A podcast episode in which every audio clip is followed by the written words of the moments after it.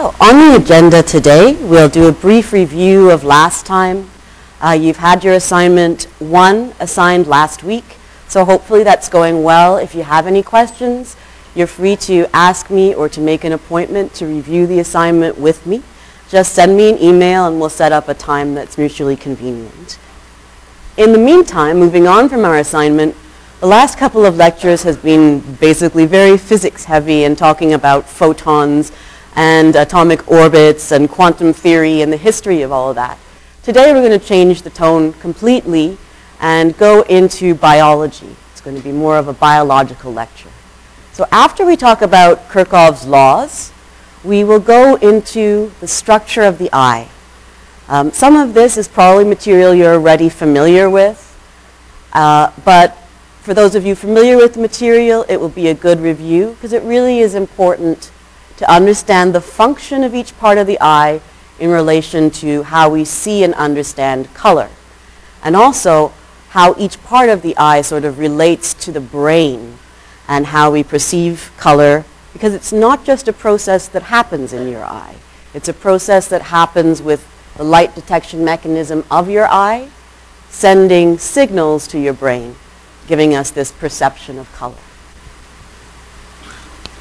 Rods and cones especially, these are the photoreceptor cells in the eyes. These are the light detectors and they're sort of microscopic photoreceptors, microscopic cells embedded in your retina. We'll talk a lot about rods and cones and their different functions. And then specifically, in some of the first lectures, when we talked about additive and subtractive color mixing, I showed some graphs showing cone response. And that might have been a little bit puzzling because we hadn't talked about cones yet.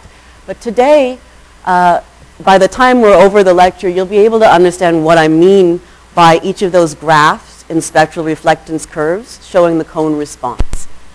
Uh, because the cones are those photoreceptor cells in the eye which are responsible for color and how we see color. Not just the cones are responsible for this again. Part of it is the signals the cones send to the brain and how the brain interprets that. That's known as opponent process, the opponent process or the opponent theory of color vision. So we'll briefly touch on that. Friday's lecture, next lecture will be all about the opponent process. Please don't worry if the opponent process doesn't seem extremely clear at this point. I'm giving you a slight introduction and we'll explain it in detailed steps next lecture. So we'll look at how that works in humans and then we'll take a look at uh, some color vision in other, in other animals. So vertebrates, for example, mammals and vertebrates especially that aren't mammals necessarily like fish, also have cones in their eyes, but they don't have the same number of cones as humans do, and consequently they see in different ways. And we'll go and take a look at how this is exactly. But before we do that, let's hark back to the physics part of our course and review Kirchhoff's laws of radiation. So get your phones out or your laptops out. First iClicker question for today is, light from a hot radiating source passed through a cool gas cloud, cool glass gas cloud, will produce what kind of a spectrum?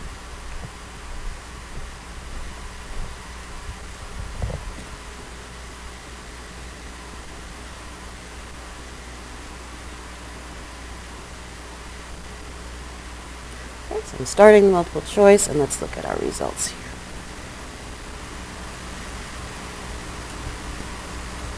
Okay, is it a continuous spectrum, an emission spectrum, absorption spectrum, or a binomial spectrum? You've got a cool cloud of gas in front of a hot radiating object, like a light bulb, let's say, passes through. We collimate the light with a prism, and then we look at it on, look at the spectrograph of the light.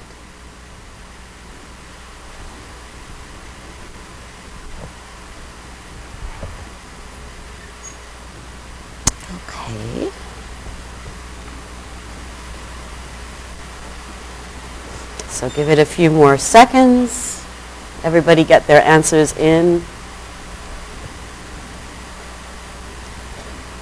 Okay, I am going to close this off now.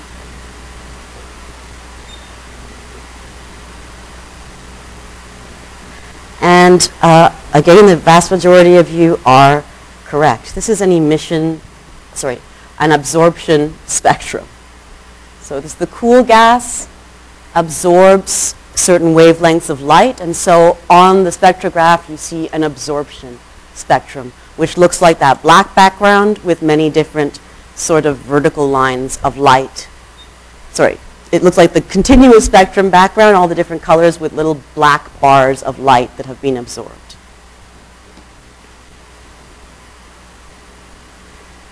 Next question. Light from a hot gas cloud. And the key word in this is cloud at and low pressure. Low pressure will produce what kind of a, of a spectrum? Okay, I am turn this on.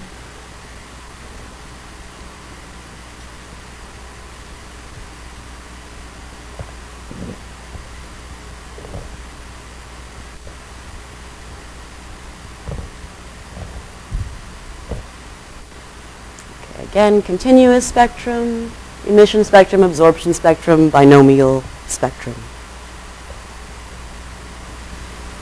Okay. I think just about everybody is in with that one. That was an easy one. And uh, the answer is yes, it will produce an emission. Oh, I can't close it off yet. Close it off. An emission spectrum. And these are some of Kirchhoff's laws of Kirchhoff's laws of radiation. Remember we're talking about gases blowing and emitting colors. So those are Kirchhoff's radiation laws as opposed to if you were to, to look it up on Google, you'd see Kirchhoff's current laws for electrical circuits. Totally different. Don't get confused by that. Okay, great. So everybody has a clear understanding of that. And uh, that's a relatively straightforward, easy question on your um, assignment. One thing I will mention about multiple choice questions. Sometimes, so you'll see on the midterm and you'll see on exams, uh, something that looks like, you know, good sounding answers, and then something that sounds maybe a little overly scientific, or sometimes, you know, it sounds like it could be a real thing. But beware of things that sound overly scientific. Sometimes I'll just throw those in there. Um, but if it sounds ridiculous, well, this is not totally ridiculous, although we don't talk about a binomial spectrum. Binomial just means two distributions. So it doesn't actually, it's not something that we really talk about as existing, a binomial spectrum, although you could describe something that way. Anyway, when you see some kind of term that sounds like good jargon, usually it's the wrong answer. Just a hint for your uh, test and exam. So let's quickly, before we get into the eye, go over Kirchhoff's laws. Here's the diagram, and you have just answered most of this correctly. So in Kirchhoff's laws, we're talking about a luminous source, like this, like a light bulb, for instance. Within that light bulb, we'll talk about light bulbs later on, and there are different kinds of light bulbs. There are uh, incandescent light bulbs, fluorescent light bulbs, halogens, and they all work slightly differently, but in halogens and in fluorescent light bulbs, the light which is being emitted by the filament is also absorbed by gas, and gas is heated and radiates light. So this is a hot gas radiating light being passed through a prism so that the direction of the light can be directed onto your spectral detector and a hot gas under high pressure, think of that light bulb, hot gas is inside the glass in that light bulb, will give you a spectrum of all light, of continuous light, of white light. If you have the same hot gas and you were to, let's say, shatter that glass layer, the light is no longer confined in this high pressure area. The gas spreads out, so it's under lower pressure and you take this, take this light and direct it through a prism, you get an emission spectrum. Certain colors are highlighted. So there's your emission spectrum. And similarly, if you have a radiant source under high pressure again, but you have a cool glass, gas cloud or a cold gas cloud, the light from the source passing through it, directed through a prism, gives you an absorption spectrum because that cool gas is absorbing some of those colors of light before the light is passed through the prism. So that is law number three. And these are Kirchhoff's radiation laws. Great. So let's, let's get to another, another thing now. Let's talk about the eye. The eye is really like a camera. The eye is our human version of a camera. And the eye is very much responsible for color vision, but only partially. It's a two-step process. One step starts with detecting and collecting that light in your eye, and the other step is your brain. So the physiology of color vision comes from one, the detection of light, and two, the processing in the brain. The way the light is detected, we've already said the eye acts like a camera. So the anatomy of the human eye, which we're going to cover today, tells you a lot about how the light is collected, how it's collected, where in the eye it's collected, and how much is collected. Cones and rods are responsible for this. And then what happens is when the cones and rods, we call them photoreceptors, when a photon falls on your cones or your rods, this photon is, again, when we go back to atoms and tie that into atomic structure, either the photon is absorbed by an electron or, well, basically it can be emitted, but what's happening is we're talking really about absorption in this case. The photon is absorbed by an electron in the atom of one of the molecules in the rods and cones, and the energy level switches. And that, that determines what color you see. Then that signal with the gain of energy, remember conversion of energy, that energy isn't created or destroyed, the energy that's gained by the electron in the atom in your rods and cones in your eyes is used and converted to a biochemical signal which is passed along by the nerves into your brain. And then the brain takes this and uses this opponent process theory, something that we call it. Obviously, the brain doesn't go, oh, yes, let's use opponent process theory. It just has a natural way of functioning, and this turns out to be the way it is and gives us the perception of color. So this is what's really happening here. Your eye goes to your brain. What these little diagrams are at the bottom, we're going to go back on, the, on this side to rods and cones again. It turns out that cones give us a vision of color, whereas rods do not. Rods simply give us that lightness, basically value. In our three descriptors of color, hue, saturation, and value, rods give us a value. How close to white is something or how close to black is something. Now each of them, each of these photoreceptor cells respond to light in a different way. And this graph summarizes how each cone and each rod responds to light and which peak wavelength on our continuous spectrum they're most responsive to. And we'll get into that in a moment. Now, once you're moving over to the brain, the brain does something kind of similar. It actually looks at different, three different channels of color. It has a red-green channel, a blue-yellow channel, and a black-white channel. This is the basis of opponent process theory, which we will discuss. So let's just do a, a, quick introduction to the eye. And this is about a four or five minute video comparing the eye to the camera as a nice start, starting reference.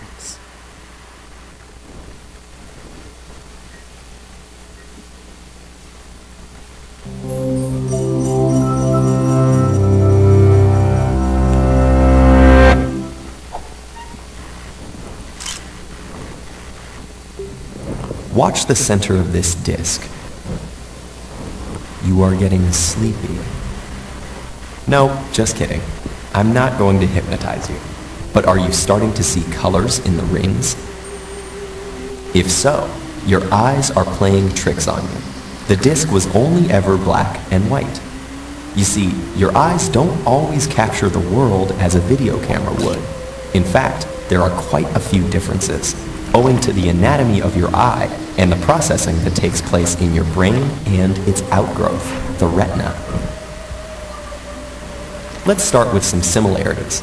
Both have lenses to focus light and sensors to capture it, but even those things behave differently.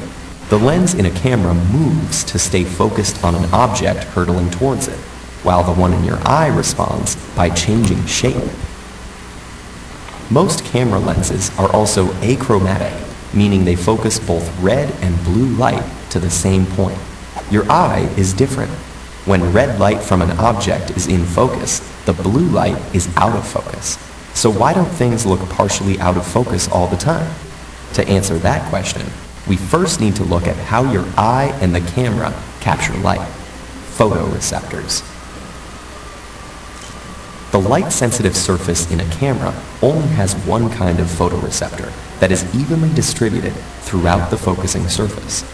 An array of red, green, and blue filters on top of these photoreceptors causes them to respond selectively to long, medium, and short wavelength light.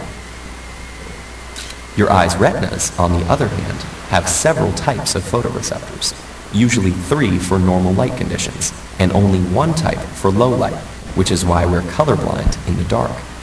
In normal light, unlike the camera, we have no need for a color filter because our photoreceptors already respond selectively to different wavelengths of light.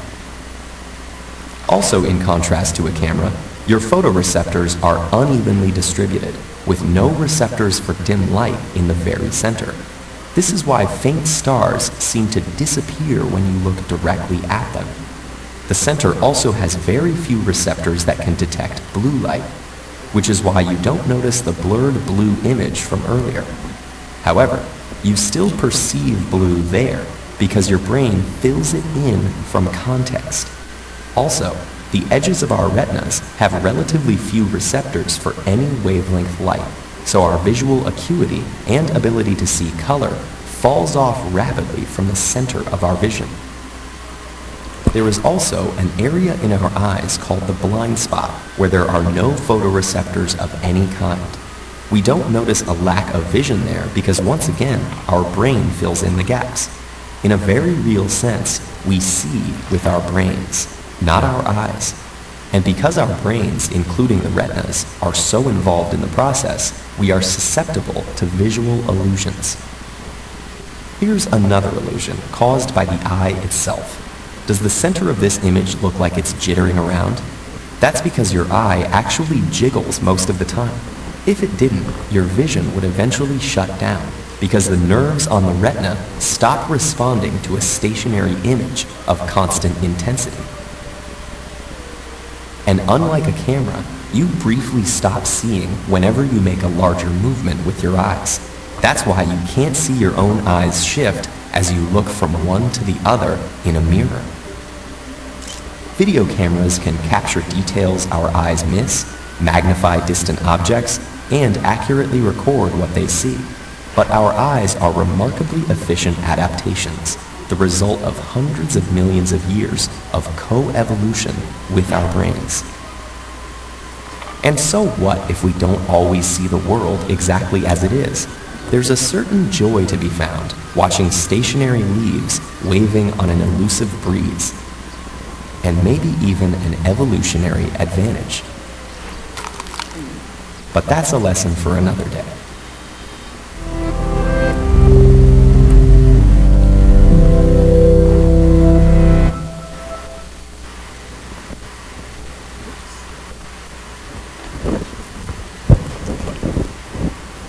Was a, a nice overview, sort of, of what we've been talking about so far. So let's talk about this in, in more detail. As you have heard from me and from the video, there's two parts really to color vision. And seeing in color with color vision uh, involves both, one, the actual mechanisms in the eye, and two, how this information from mechanisms in the eye is transmitted to the brain and subsequently interpreted by the brain. So the human mechanism for light collection, as you all know, is your eye. Uh, it does function in many ways like a camera, but it also has many differences. And let's actually explore some of those similarities and differences right now. But basically, the eye collects the light, and certain parts of the eye transfer that energy, the light energy, into biochemical signals, which go to your brain. Here's a picture of an eye, a little bit of a scary picture. But this is the inside of your eye, an actual uh, medical photograph of the inside of your eye. You can see some of the blood vessels. Light, in this case, this is a side view of the eye, a cross-section across the eye. Light would be coming in. Here is your lens, this kind of brownish um, cone-like structure. And then this dot, this dot is called the fovea. It's just a part in the retina which is the layer that basically acts like the film in a camera, where there's a huge concentration, it's the most dense concentration of, of cone cells, of all of these photoreceptor cells. So it's this area here, the fovea, that gives you vision acuity, really sharp vision, allows you to resolve things in detail. When we're talking about the eye, let's do an actual schematic because it's not going to work if we try and talk about the eye and label the parts just from pictures. So this is a schematic of the eye. This is the part that I talked about before, the lens. This would be your actual iris in here. These, this, these two blue things are your iris, which is the color part of your eye. And we have the blood vessels. We have the fovea and different parts. So let's take a look at that more schematically, labeled. We're going to talk about sort of each of these parts and their role in human vision. So the parts of the eye that we're concerned about, we're simplifying it quite a bit because obviously there are many, many structures in the eye that you can get into uh, really, really sort of nerve-rending detail. But the parts that we're going to really talk about, with the being the most important, would be the retina. So we're going to talk about the retina, and the lens is extremely important, and the cornea as well. So the lens, the iris, the sclera, the cornea, the aqueous humor, retina, the phobia, fovea, not the phobia, pardon me, and the optic nerve, which actually is responsible for transmitting those biochemical signature, signatures back to your brain. And then the choroid, which is a layer that nourishes all of this. Talking about the lens, just like a camera, a lens in a camera, as the video showed, it moves. And as you change the focus in a camera, you have sort of an aperture in a camera, a shutter, and the shutter kind of moves and the lens distance moves based on how it focuses a light ray to give you something and bring the light rays to a focus on one point. The lens in your eye does not move, thankfully for us, but doesn't move back and forth, it doesn't move a distance, but it does move, it elongates or it contracts.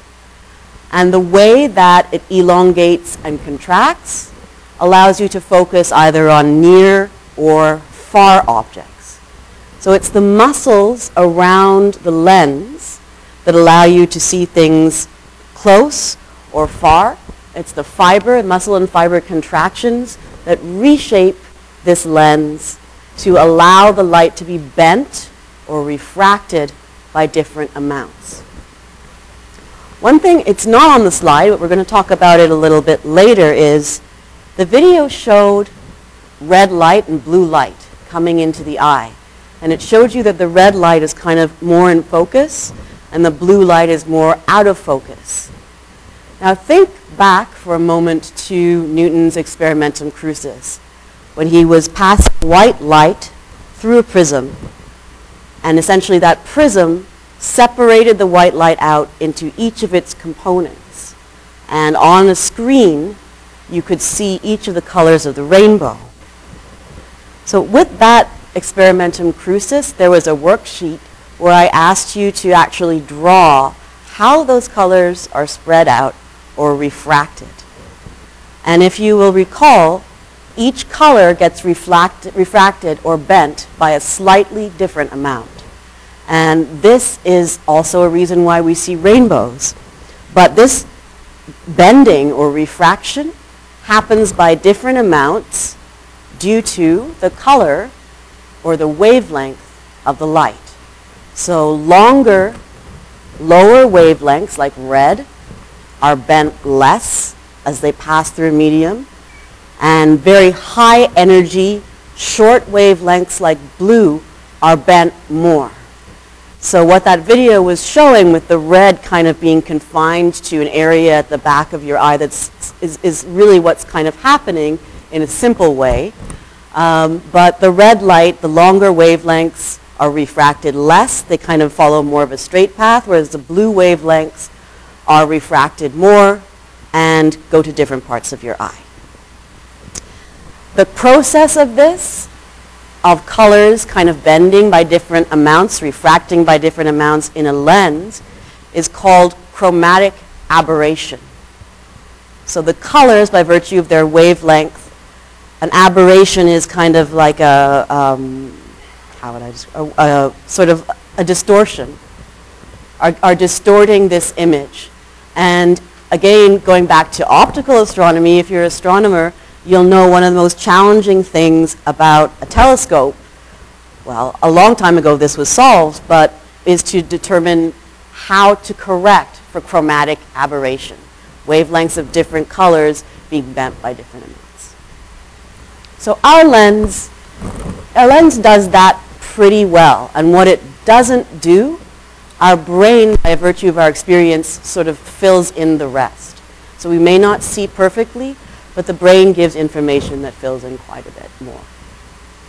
So the, again, the problems, here's the lens, here's light from an object coming in. It's basically bounced off the retina. Some of it comes back out. But the problems, again, with near and far-sightedness, if you've been told you're near-sighted near or far-sighted, that's because your lens is not uh, focusing properly. And you will see on your prescription, on your glasses prescription, you have like negative 1.25 or whatever. Um, that has to do with curvatures and curvatures of your eye. But anyway, lens, the lens is really responsible for giving us the focus. And also when you get older, like anything else in your body, as you get older, the muscles sort of atrophy a little bit. And part of the reason that your vision gets worse as you get older is the muscles aren't capable and the lens is more rigid. The muscles may be trying to bend the lens, but the lens is rigid and cannot be bent as easily to focus nicely on the light. So that's probably why you have bifocals when you get older.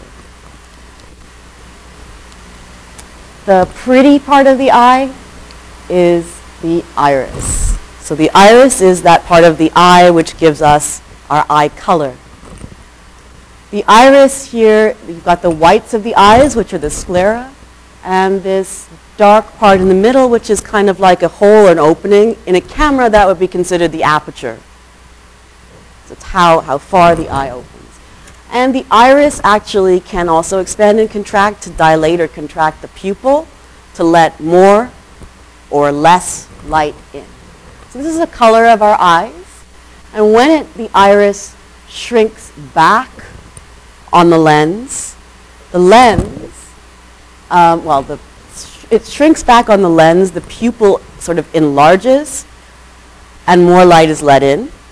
Whereas if it kind of contracts back on the lens and lets less light in, the pupil is smaller and less light is back in. So this is pupil dilation when your pupils appear to get much, much larger, and pupil constriction when your pupils appear to get much, much smaller, like this. So here's a, here's a dilated pupil, and the sort of diameter of this dilated pupil, your, your pupil sometimes can almost look like it expands to almost kind of get rid of some of the iris in your eye. But a really, really dilated pupil is dilated up to 8 millimeters or so, whereas a constricted pupil, when the light is too much and your iris is pushing in on it to make the opening smaller and limit the amount of photons coming in, this is about 2 millimeters. And you can actually, you can see this really, really easy, easily um, if you want to take a, a mirror. I mean, it's pretty hard to both look at the mirror and pay attention to what's happening with the lights, but turn on the lights, you'll see there's a slight difference with your pupil constricting. Turn off the lights. If you can see enough, you see your pupils dilate, let in more photons. You also see this quite often with uh, drugs or different substances. So if a person looks completely stoned and their pupils dilated, it's just a, an effect of the drugs. Um, you also see this really dilated pupils after you go to the eye doctor and you get eye drops. The eye drops they give you dilate your pupils so they can see into your eye better. And they leave them dilated for quite a while, which is why you're so sensitive to the sunlight when you go out of an ophthalmologist's office and you've just had your test and it kind of stings. So let's look again at this, at a simplified diagram of the eye. This is not the simplified diagram of the eye. This is a top-down view of the eye. Um, as I've said, you can deconstruct the eye into many parts. Uh, it is a complex, complex system with lots of interconnectivity. I'm just showing you with this diagram that there are a lot more things than we're talking about. But for now, this is a simplified diagram for our purposes that we are going to use.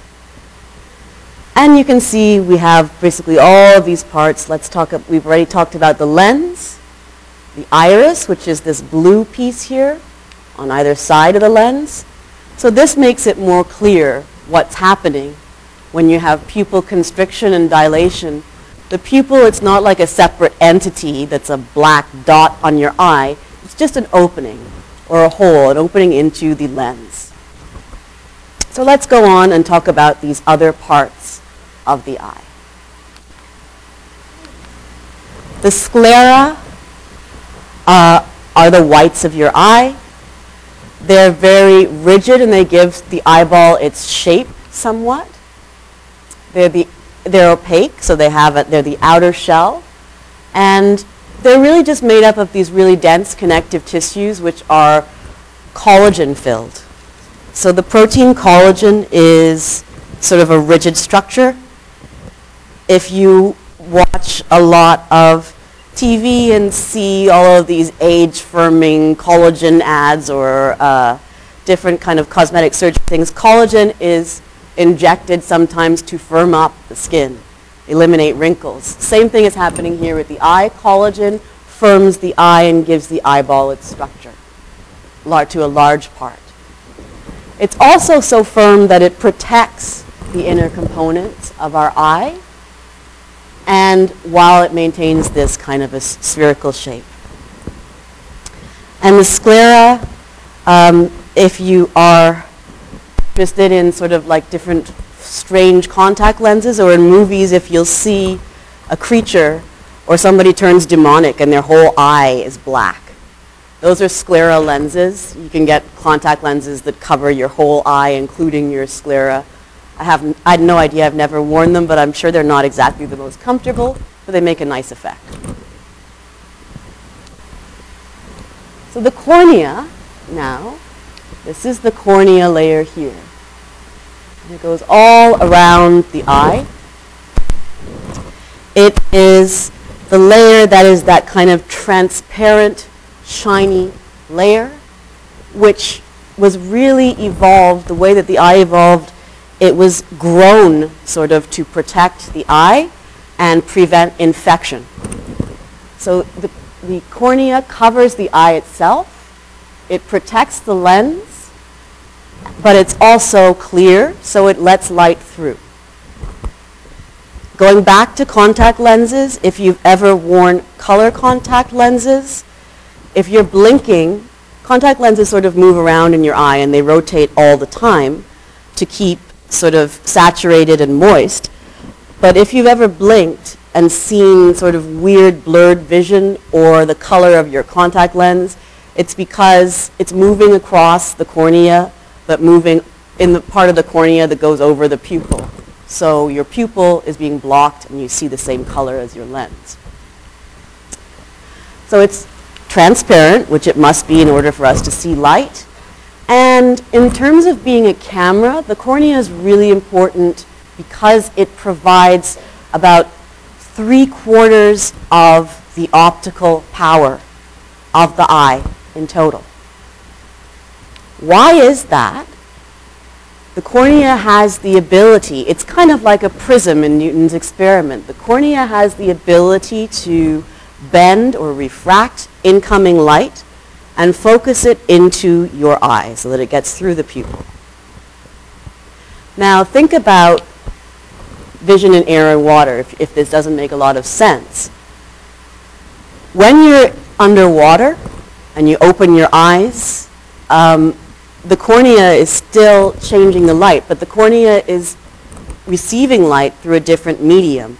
So that light through water bends more, and your vision underwater is kind of blurry because what's happening is with the cornea and the light being transmitted into your eyes, it's being bent or refracted by certain amounts.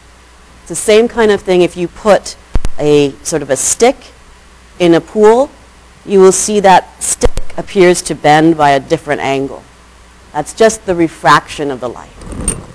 So the cornea is important for this reason.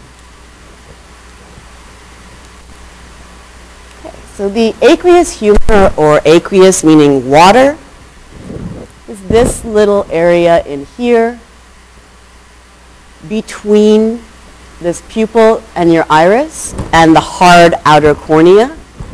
It's transparent liquid that's mainly water. It moisturizes the eye. And it also serves, again, to protect the lens and also nourish the cornea.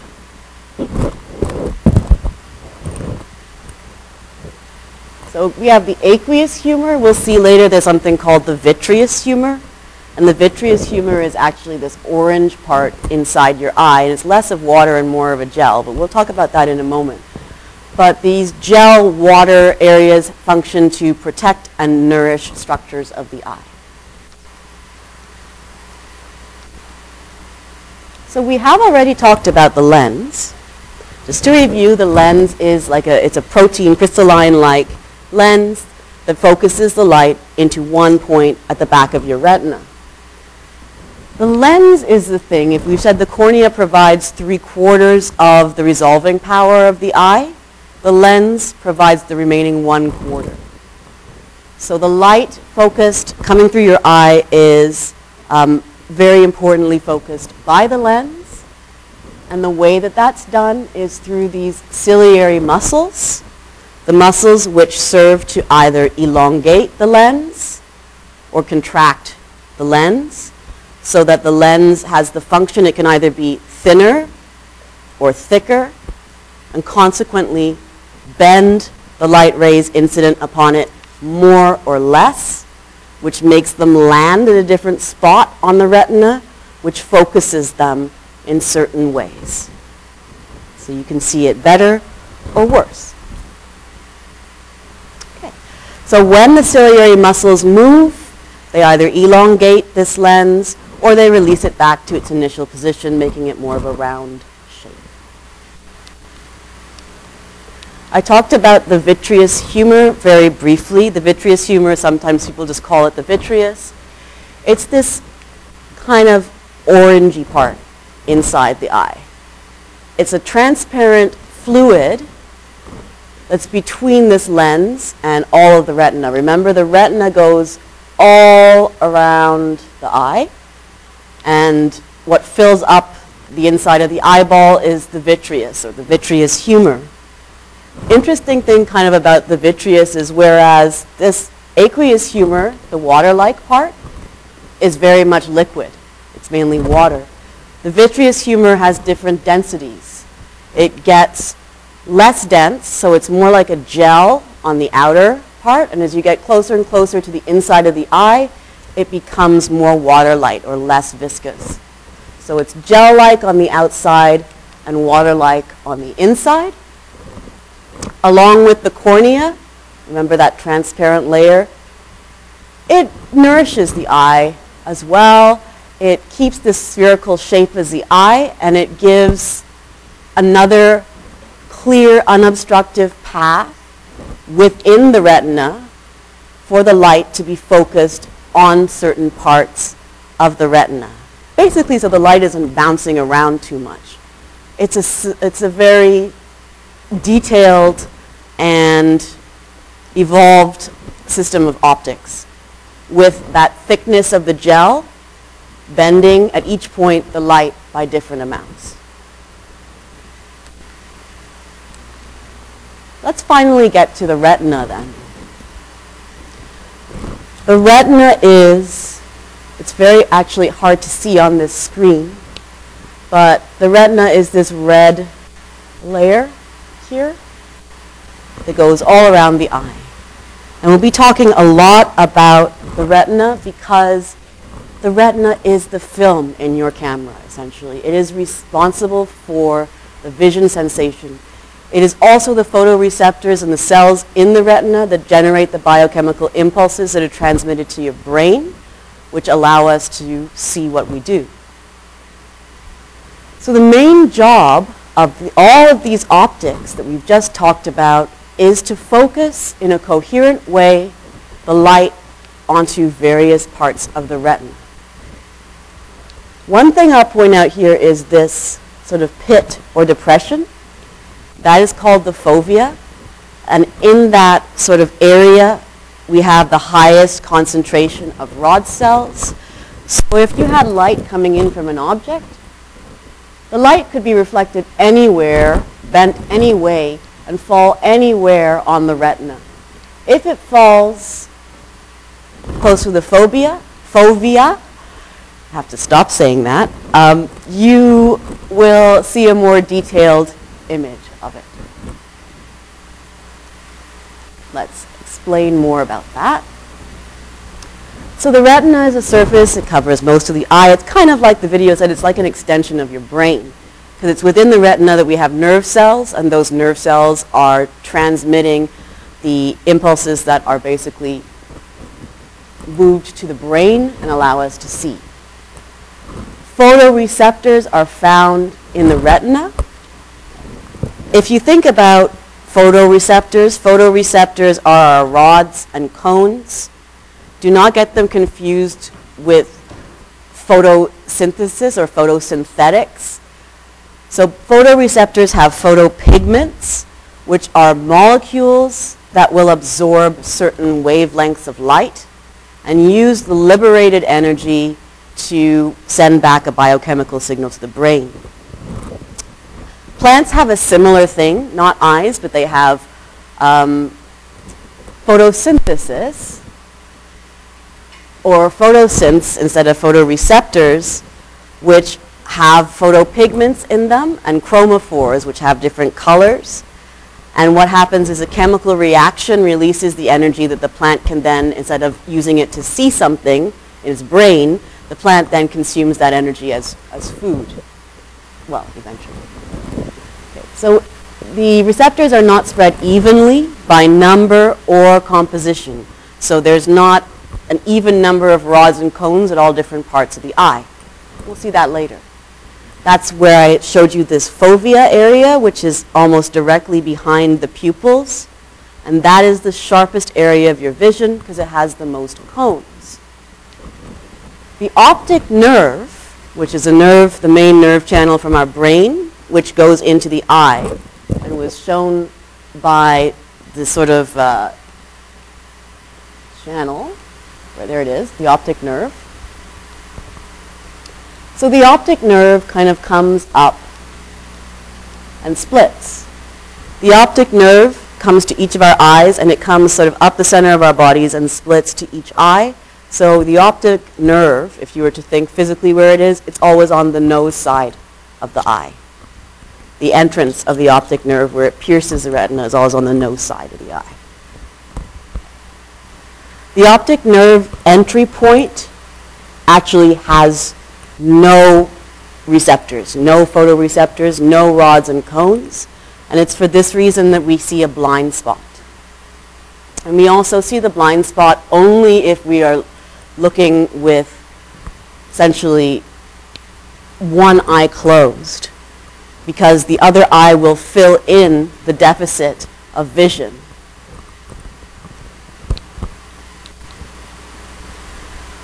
So we're going to talk about rods and cones now in more details. Here is this structure of the eye that we've just looked at. And if you were to cut a piece of the retina and you were able to actually enlarge it, this is what you would see. This is the outer edge of the retina here. There are ganglion cells, which are nerve cells. There's something called bipolar cells, which have to do with looking at color and the opponent process of color. So processing red versus green, blue versus yellow, white versus black. And then embedded after these bipolar cells are our rods and our cones. This is kind of what it might look like in a very microscopic view. This is with a scanning electron microscope. The rods and cones are called rods and cones initially because when they were discovered, the shape, that was the best idea that they could come up with in terms of what it looked like for a shape. So the rods look like rods, and the cones are sort of conical shape embedded within the rod cells.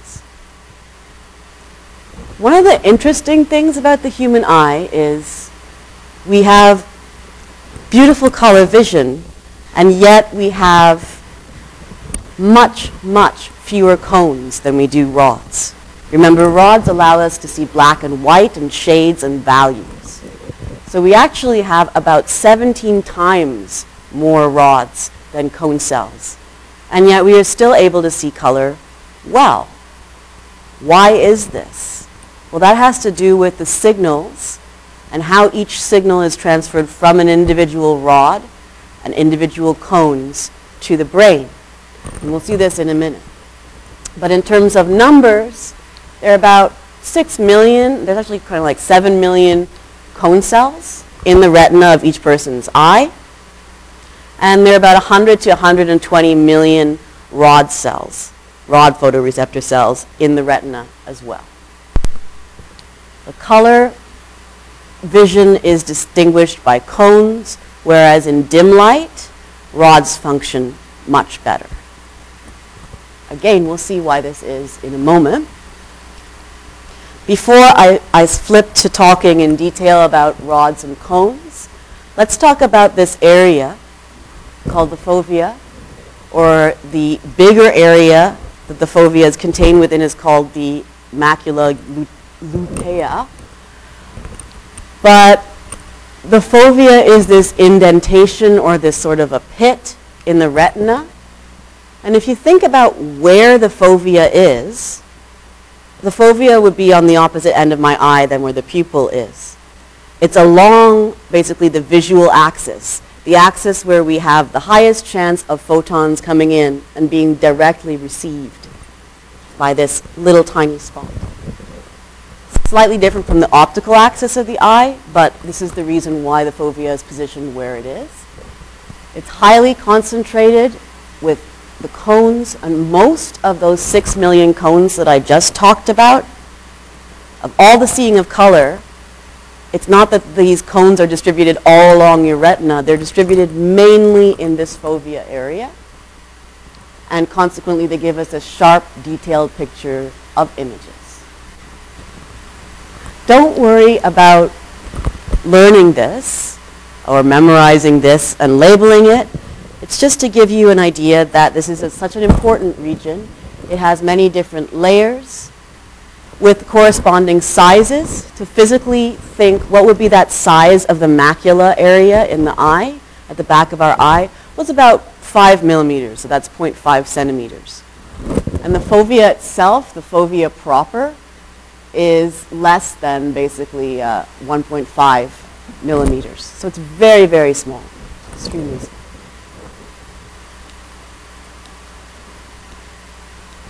Let's quickly take a look at this visual axis.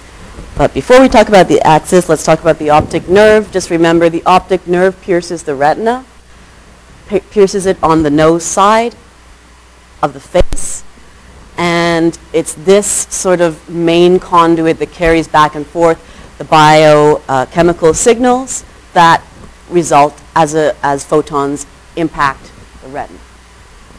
The brain then interprets these signals, so there's no actual seeing going on in the eye. The eye, it's like film. A camera captures light coming in on film. The camera doesn't interpret what it's seeing or say, okay, that's an apple, that's a desk. The brain does that, and the brain does the same thing in terms of interpreting all the different colors that we see.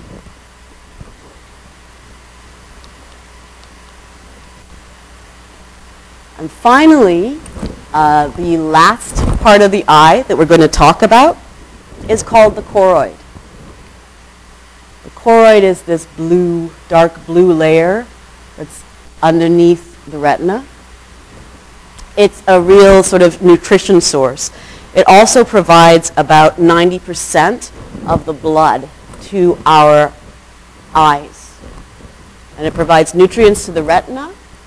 And it also prevents stray light from coming into the eye. And, and so why, why would we care about stray light coming into the eye? Well, it has to do with focus and vision. We do not want stray light rays coming into our eye and not having not being focused in a certain area. We'd see double images or blurry images. So the choroid is important because it prevents any of this stray light from entering the eye. We're not going to talk about the choroid too much. Uh, and now to give you kind of a quick overview of all the things we've just talked about, because I know it's kind of a lot of information, it's a lot of definitions, it's a lot of memorization. I will show you before the break a video just on how our eyes evolved.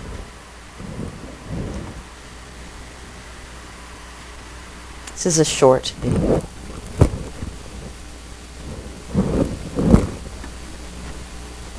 Let's suppose that you're writing a really important email to a colleague.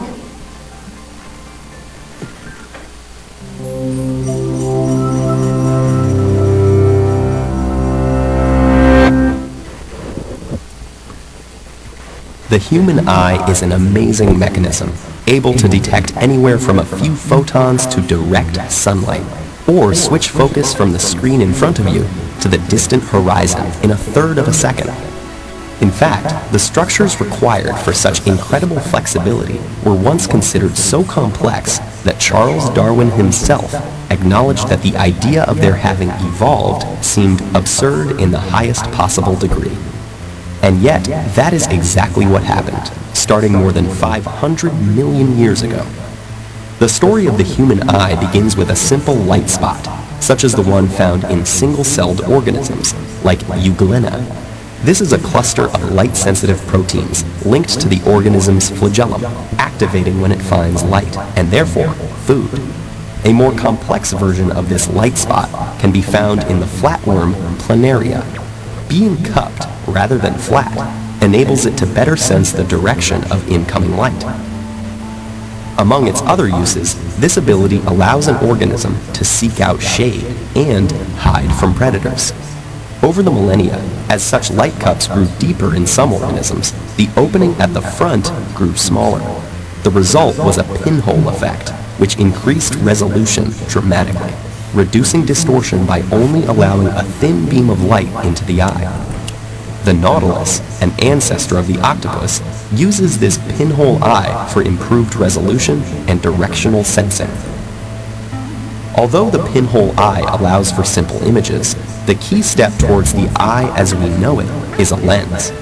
This is thought to have evolved through transparent cells covering the opening to prevent infection, allowing the inside of the eye to fill with fluid that optimizes light sensitivity and processing. crystalline proteins forming at the surface created a structure that proved useful in focusing light at a single point on the retina. It is this lens that is the key to the eye's adaptability, changing its curvature to adapt to near and far vision. This structure of the pinhole camera with a lens served as the basis for what would eventually evolve into the human eye. Further refinements would include a colored ring called the iris that controls the amount of light entering the eye, a tough white outer layer known as the sclera to maintain its structure, and tear glands that secrete a protective film. But equally important was the accompanying evolution of the brain, with its expansion of the visual cortex to process the sharper and more colorful images it was receiving. We now know that far from being an ideal masterpiece of design, our eye bears traces of its step-by-step evolution. For example, the human retina is inverted, with light-detecting cells facing away from the eye opening. This results in a blind spot where the optic nerve must pierce the retina to reach the photosensitive layer in the back.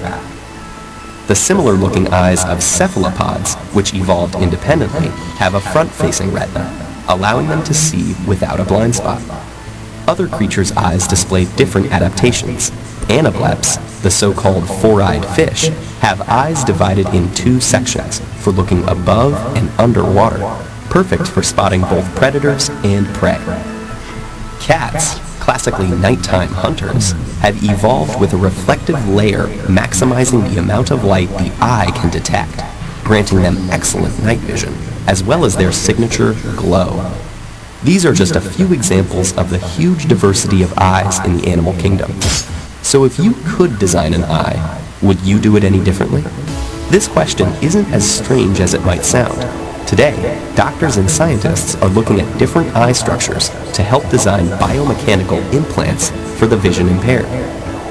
And in the not-so-distant future, the machines built with the precision and flexibility of the human eye may even enable it to surpass its own evolution.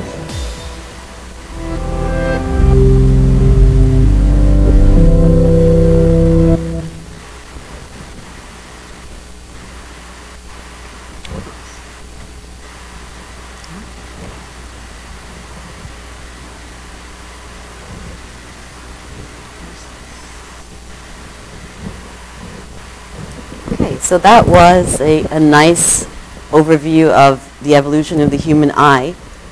The layer that, the, that he was talking about in a cat's eye, it's called uh, the lucidum tapetus. And it's actually a doubly reflective layer, which is why the cat's eyes seem to glow. But it allows them sort of greater absorption of photons, and uh, it allows them to have better night vision. So I think this is a good spot for us to have a break, grab a coffee, and uh, return to talk in detail about rods and cones. It is, let me see the time here.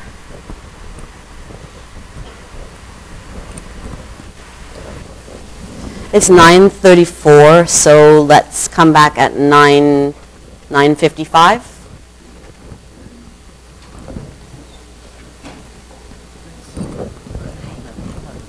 just a few lights on.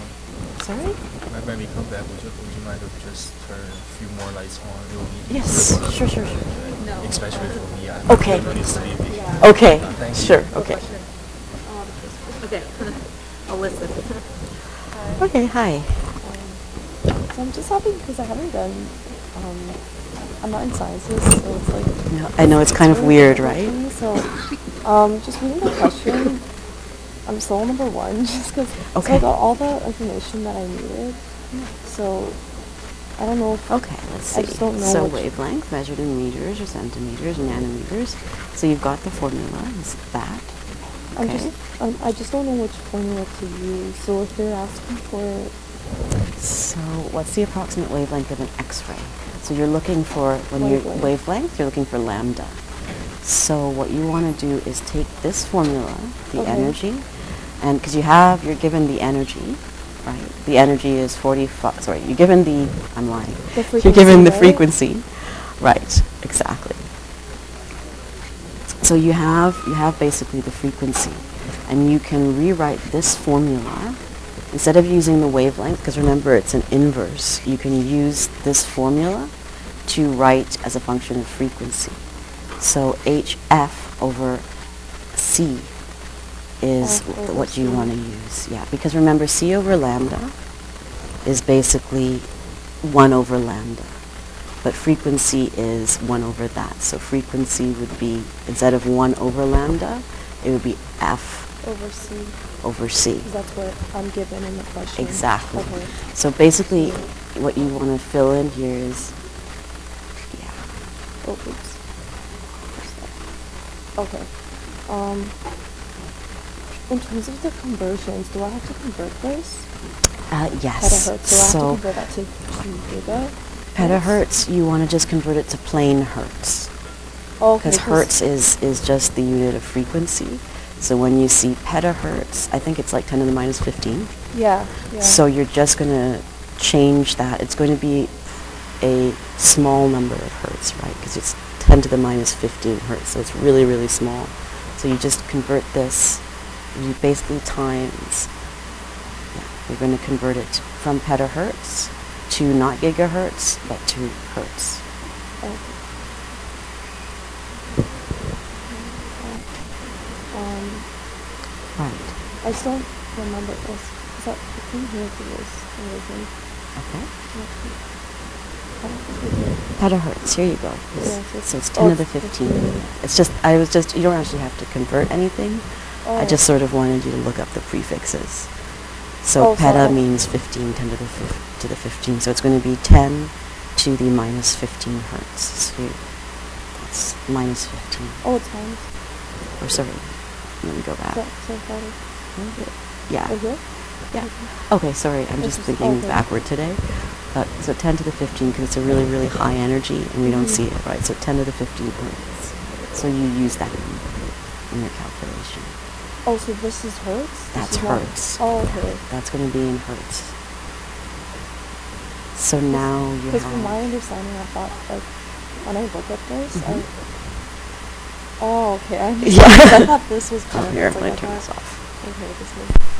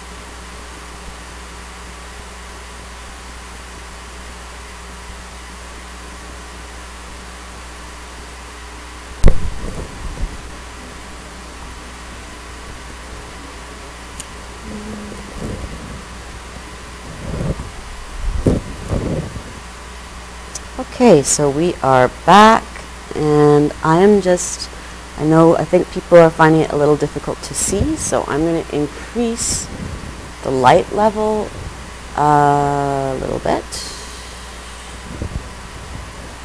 Is that, okay. Oh, now everybody has to be awake. Sorry. That, does that work for everyone? I think, I think some people I know are just having a little bit of difficulty seeing, so. Okay, no problem. no problem. okay. So, um, all right. So, and then I don't have to stand just over there underneath the light. So there, it works. Okay. So we're back with uh, we with the eye. We had our evolution of the eye, and now we're going to talk about rods and cones.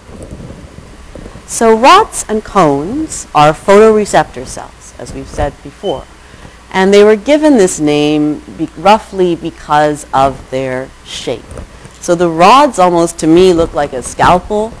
They have these sort of comb-like area, comb, not cone, comb-like areas in here. And these areas, these sort of slices, are where the important molecule is contained. So in rods, the actual photopigment molecule is contained in this area. The same thing with cones. Cones also have a key photopigment molecule, and they are contained in these sort of comb-like teeth of the cone.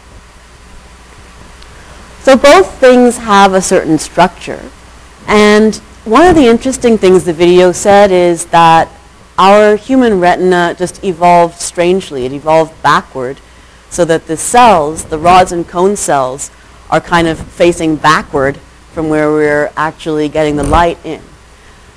If you were to say that this is the retina here, this kind of box denoting the diagram, this would be the front of the retina where the light is focused onto the retina. And you can see the synaptic endings, the nerve endings are all here. And then the rod cells attach with the photopigment parts further back in the eye. So the rods and cones have these two different molecules or photopigment molecules. In rods, they're called, the molecules are called rhodopsin or rhodopsins. It's easy to remember rod is R, R is rhodopsin whereas the cones have a pigment molecule called photopsin. We will look more at different kinds of photopsin when we talk about different kinds of cones. These are really important to us in the eye, and they're really important in terms of understanding color. We talked already about vision having two parts, both the light collection by the eye and then the subsequent processing by the brain. In terms of color vision, while rods just give us dark and light, and they function well in dim light, the cones give us this sharp color vision that we see under, this, under bright lighting conditions. And the way that they do that is by virtue of having three different types of cones. With all we've talked about about color so far, it's not surprising to learn that we call these three types of cones red, green, and blue cones. And that is roughly proportional to the wavelength that they absorb the best. So longer wavelength cones absorb red, medium ones absorb green, and the short wavelength one absorb blue. There are about 6 million cones and they're all distributed throughout the eye, uh, but mainly in sort of the fovea area, concentrated largely there. And part of the reason we don't see colors in the dark is the rods essentially take over. When there's dim light, rods can really get even small, small amounts of photons, and they are able to see. The cones essentially turn off in low light levels so you therefore have no color vision. You see a series of grays in dim light. But we do during the daytime, if it's sunny, if lights are on, we have bright, sharp focused color vision coming from the rod, from the cones, pardon me. Rods are easy to remember because they have one type only. It's either dark or it's light. It's dim or it's bright. As we've said, they function better in dimmer light conditions. If I were to turn off all the lights in this room, you'd see kind of a, well, you'd see blackness at first, but slowly your eyes would adjust. The rod cells take a long time to adjust in changes in lighting, but they do eventually adjust. Your pupil dilates at that point to allow more light into the eye, and then the rods distinguish between successive shades of gray or dark and light. One thing to keep in mind is we talked about this fovea area that's like right behind where the light comes in. We also said that the cones are concentrated, or the color detectors are concentrated in the fovea. The rods are not. The rods are spaced all throughout the retina. And if you've ever sort of been to a, a live performance, a lot of the time when there's a, a change on stage, the lights go off and people are shuffling scenery around or whatever, uh, you actually notice that if you look, to me it's up, but if you look up and to the side, you can often kind of make out the shapes of the people shuffling around on an otherwise black stage. You can see the furniture that's being moved in. Try it next time it's in the dark. If you look to the side, you'll actually see more of this shape.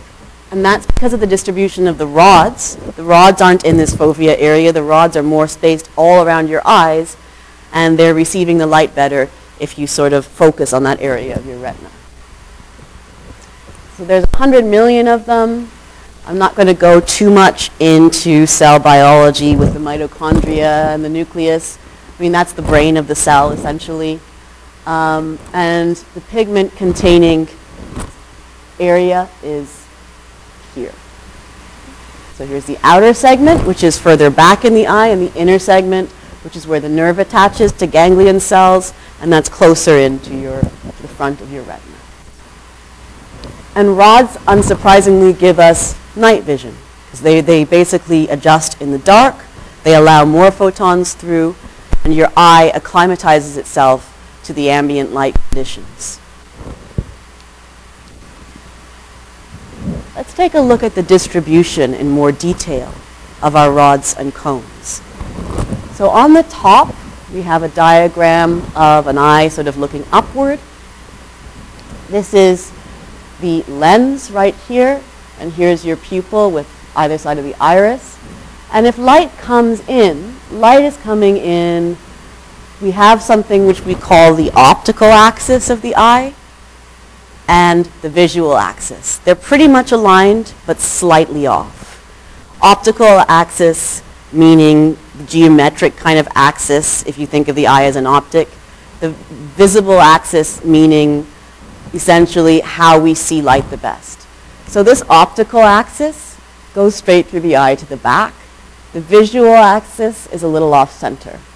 And where it touches the back of the eye at this off-center point is exactly where that pit or depression called the fovea is, which has the largest concentration of cone cells.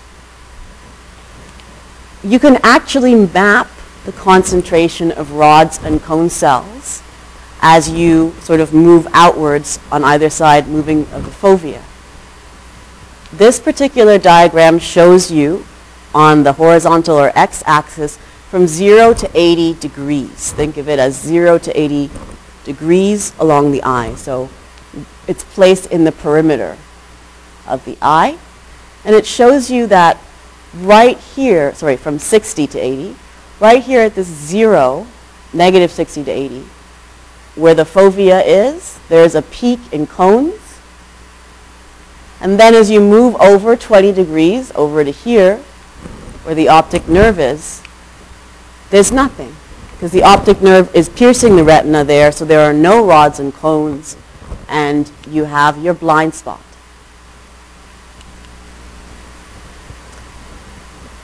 as you can see from this diagram, the rods, it's white, the, the rods are absent from this fovea area. And with the blind spot, both rods and cones are absent because that is where the nerve penetrates. So again, do not worry about memorizing or learning this diagram.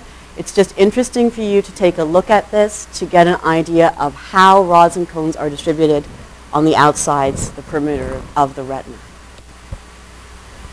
So let's go back quickly and see how these things look in reality or how we could imagine they look if we could see. Again, we have our old diagram of the eye. The red part here is the retina. Here's where the optic nerve is, where there's no rods and cones. And if we were to, take a cross section and a slice in this very small area and really, really, really enlarge that, this is what you would get from front to back. So light's coming in this way. The light is hitting this wall of the retina. And this is where the nerves make the connection. So the nerves, the ganglion nerve cells make connection here to send these biochemical signals back to your brain. But the signals themselves are fed to these nerve cells through the rods and cones. These things detect the signal. These things transmit the signal. So you can see why the idea it's kind of backward because the things that detect the signal are behind the things that transmit the signal. So it's a little interesting. It's just happened to be evolved that way. Here's a close-up version. And it gets very, very complex. Um, you could go into even more detail with this. But we're not going to go into super, super detail, other than for it's important for you to know that at the front of the retina, we have this nerve layer or nerve cells. The cells that are the transducers or basically give the uh, messages to the brain are these ganglion nerve cells. Then on this layer we have bipolar cells, which again talk about color and interpreting color. And we'll talk about this with opponent processing. And finally, embedded in the retina are the rods, and then these cones which sense color, different kinds of them, and they have the cone shape. Here's another kind of visual representation of this. Don't worry about these names. Uh, they're just names denoting certain layers. But again, here's a schematic of a rod and a cone. The rods are kind of longer, they're larger than the cones, and there's way more of them. If you were to go down to this OS area here with a scanning electron microscope and actually see, you can actually see the cones conical in shape, and you can see the rods, it says rods up there, uh, being like sort of pipes. Let's take a look at this diagram. Remember that if we're talking about light with the eye, the front of the eye is at the bottom of the page, so light is coming in that way, and these are how the layers are arranged.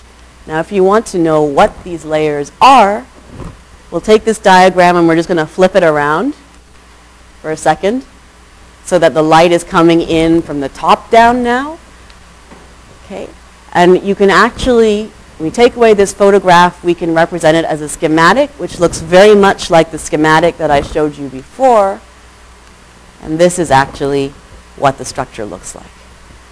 So it is quite complicated. We are not going to go into nuts and bolts, but there are a number of layers. They have names. Um, until you get finally from the nerves to the rods and cones in the cell. So hopefully that makes sense. And the light in this diagram, of course, is coming in this way. Again, this kind of weird backward orientation of the eye.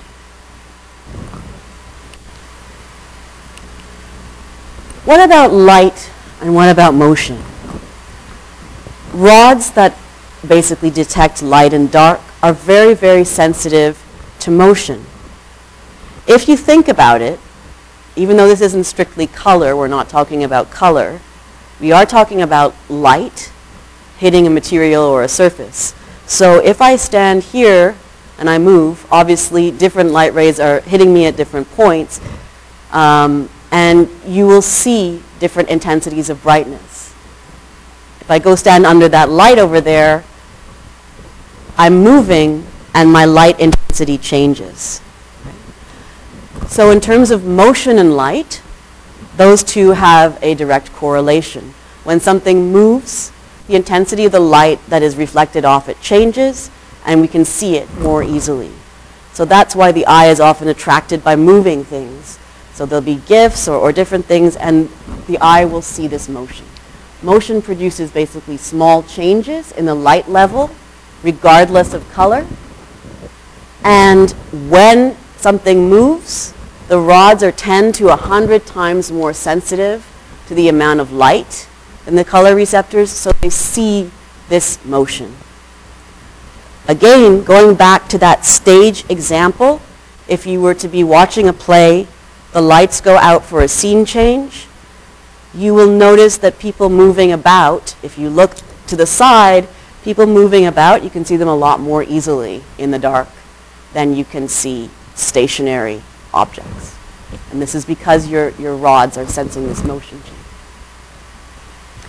This is also why, given that rods are only found sort of distributed around the eye, around the fovea, fovea, this is why the peripheral vision is more sensitive to motion, because there are more rods in outer areas of your eyes.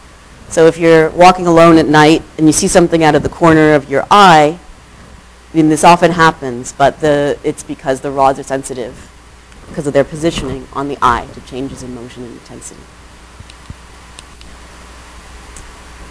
They have different wiring, rods and cone cells. So now we're kind of talking about the eye as not only a, a camera, the eye as a computer.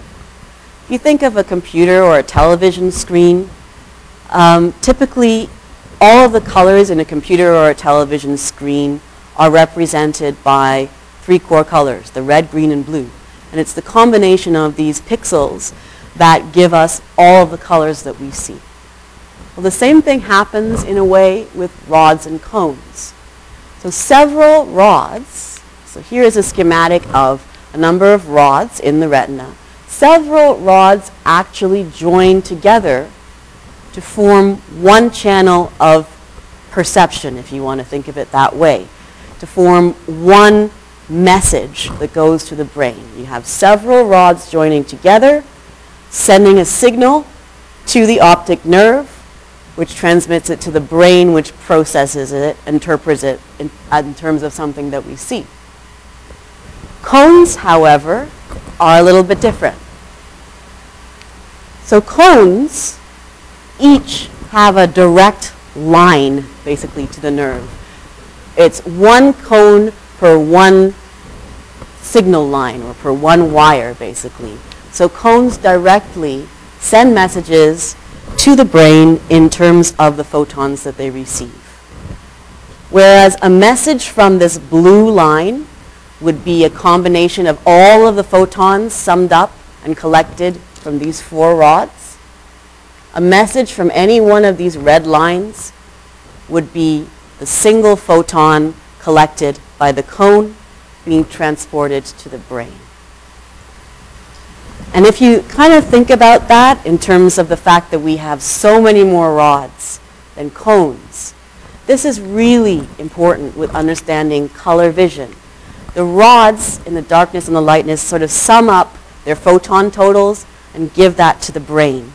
The cones, which have much fewer, less cones, take more attention to sort of each photon individually and so the number of signals coming in from each individual cone is greater than the number of signals coming in from the rods. And so that strange kind of disparity between rods and cones being different numbers balances out because of the number of signals that we're getting from each. So in terms of rods, we call this a multi-photon impulse. So multiple photons are causing a signal to be generated. And in the case of a cone, we call it a single photon impulse. And these are just the impulse lines sent to the optic nerve. So you can think of it as a summation. When you have rods, you have a summation of four or more photons. The cones are single one-line transmissions. We did already talk about rods having higher, higher sensitivity in dim conditions. So rods actually do give us our night vision. But as I said before, they take kind of a while. I mean, if you turn off the light, or when I just turned on the light for now, people, I heard some people go, uh, because your rods do take a little bit longer to um, adjust to that change in dimness. But once they've adjusted, they adjust to the ambient light level. This is what gives us our night vision. Thinking of it in terms of the signals we just discussed, this makes a lot of sense. If you have multiple rod, rods all sort of joined together as a circuit, you have input from a number of different photons, and even in really low light conditions, all of these individual circuits functioning together kind of sum up the photons and allow us to see in low light conditions. In terms of sensitivity, uh, we already know there's 15 to 20 times more rods than cones, and all of them acting together gives us this night sensitivity when there's fewer photons available in dark lighting conditions.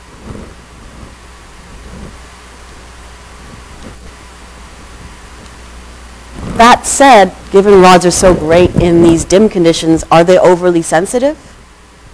What do you think we see? What are we seeing now? I, am I seeing shades of brightness in a fully lit room? Am I seeing it with my rods? Or my cones, or both? What do you think?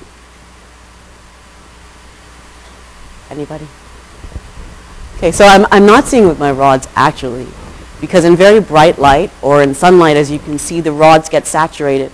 There are just too, too many photons incident um, upon them, and they get overstimulated, basically overwhelmed. So the rods essentially, when you have very bright light or normal levels of light, the rods shut down, your cones take over. Another thing too is the photopigment that we talked about that rods have, rhodopsin. Rhodopsin gets broken down in sunlight. So if you're, you're, I mean, there are a number of reasons why you don't want to look at the sun directly, but one of the reasons too is it will speed the breakdown of the rhodopsin molecules in the rod cells.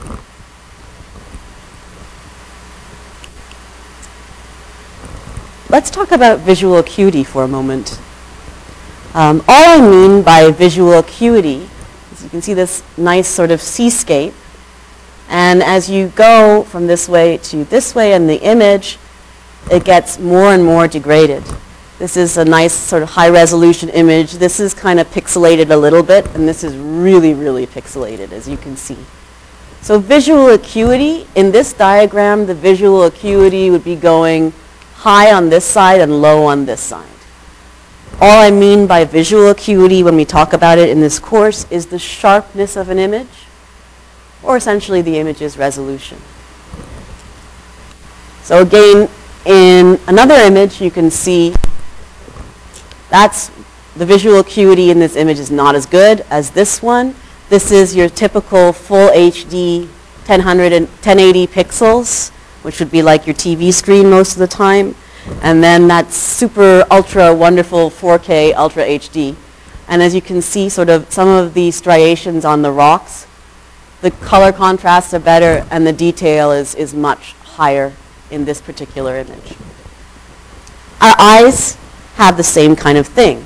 And what's responsible for the difference between a low resolution image and a high resolution image in our eye are the cones, particularly those cones in that foveal area. So, oops, I just gave you the answer, but which, uh, which photoreceptor, rod or cone, is responsible for higher visual acuity?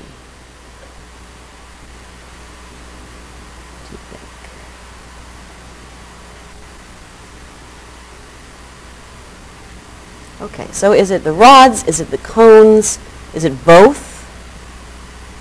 Or is it neither?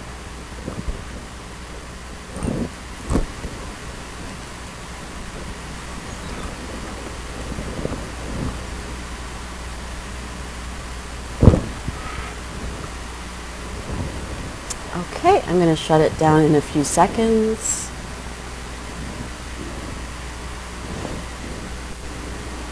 Okay. So it is the cones. The cones in the fovea largely as well are, the, are responsible for that good, clear, crisp, sharp image resolution.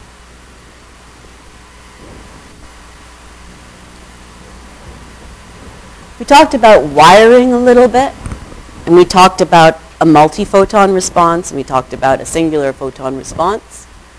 Let's take a look in more detail at the wiring. So in terms of visual acuity, if you think of it in this way in terms of sharpness, it kind of makes sense. If you think of rods, because they're all wired together, they have, they give us low visual acuities. So for in that diagram, four rods all combined to one channel. So that is all the information summed over the four rods. Whereas cones have a one-to-one ratio, the signal and the receptor.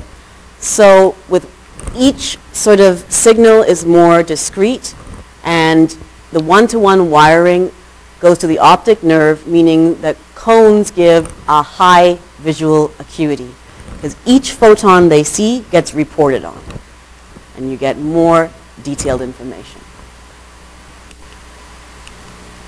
More with rods and poor visual acuity. This is just a full explanation. This is for you to sort of go over a little later in your notes since we don't have the textbook. As I've said, don't panic when there's lots of text on the slide. That's just for you to review. But I've basically said everything in here. Um, to just sort of go on this, the rods, the brain can't tell in the case of a rod which rod sent exactly which signal.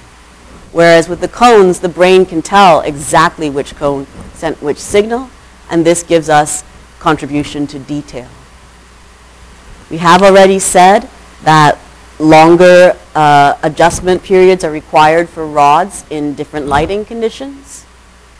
And when they do adjust, though, it is your rods in these dim light conditions that give you this kind of a good perception, a good all-around perception, especially peripheral perception of moving objects in the dark.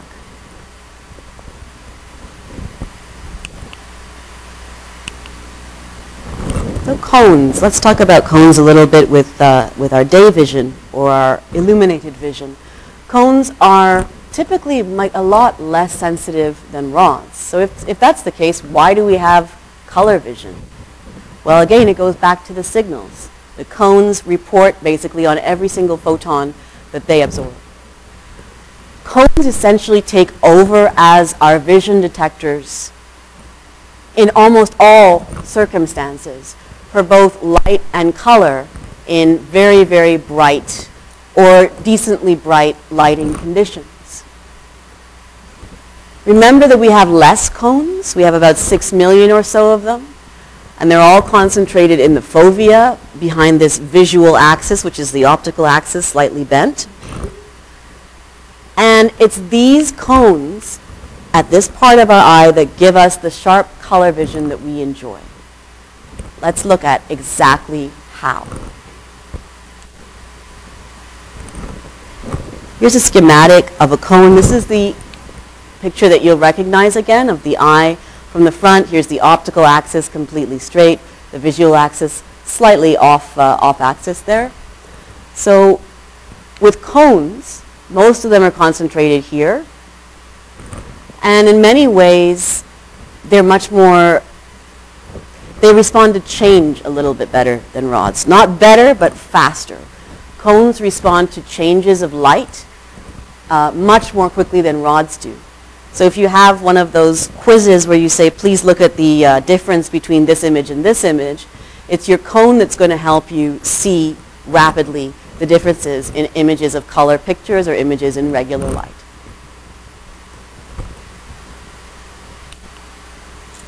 So we've talked then about rods and cones, different characteristics of them, where they're located. Let's talk more now about how they get that signal transferred and how they process. So once you get the light into the eye, the light comes through, the rods and cones absorb it, they detect it, they use the nerve cells here to send a signal to the brain. What does the brain do with that signal? Well, it turns out what the brain does with the signal is, is described by the opponent process theory. And there's just to show you again that the visual axis is a little off axis of the optical axis. But remember those really, really sharp, this is a fovea here, kind of covering it. The sharp images, sharp color images you see have to do with that.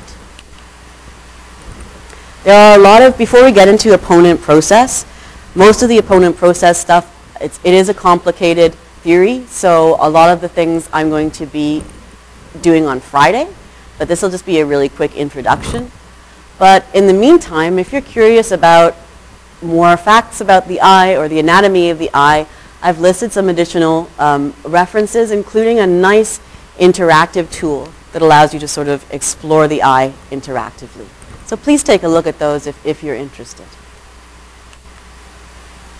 So let's go back to our rods and cones, understanding color vision through cones, how the cones transmit the signal and how those signals are processed or opponent processed in the brain. To understand the opponent process, we've got to really understand cones in detail. So the first thing to say about cones that we haven't already really said is there are three types of cones. And those are differentiated or given by the photopsin or photopigment mod, mod, mod, molecule that they contain. For short, the photopsins are called opsins. So when they talk about a cone in terms of which opsin it has, that's all they mean, the photopigment molecule. We call these cones RGB, and that hints to us, obviously, that each cone is sensitive to a specific wavelength of light. We call it RGB. It actually isn't quite red, green, blue, but it's close enough. So let's call it that for convenience purposes. We'll take a look at the peaks of the wavelength in a second. Each cone type collects the visual information from our environment that is within a certain wavelength or frequency range. So the blue cones collect sort of blue frequency, blue wavelength light, shorter wavelength light, whereas the red cones collect the longer wavelength light information. After all of these things are collected, what happens is each cone, each red, green, or blue cone, sends these signals to the brain. And for this reason, we call each cone processing channel, it's a channel. So a red, we have a red channel, a green channel, and a blue channel of information that come together to form our complete color vision image. The information from each of these channels gets then sent to the brain where it's processed, and our brain gives us a picture of what colors we see through a lot of the time additive mixing we talked about before, not necessarily subtractive because subtractive is external to our brain. So when the channels go in, any channels that are added together, this is additive color mixing that's happening in the brain. And this gives us our perception of color. A little bit of history to go back on trichromatic vision.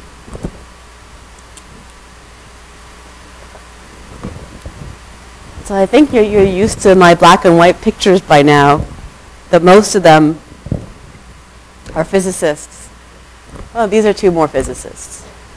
Um, Thomas Young actually became a, a doctor at the age of 48. He changed, he, he started to practice medicine.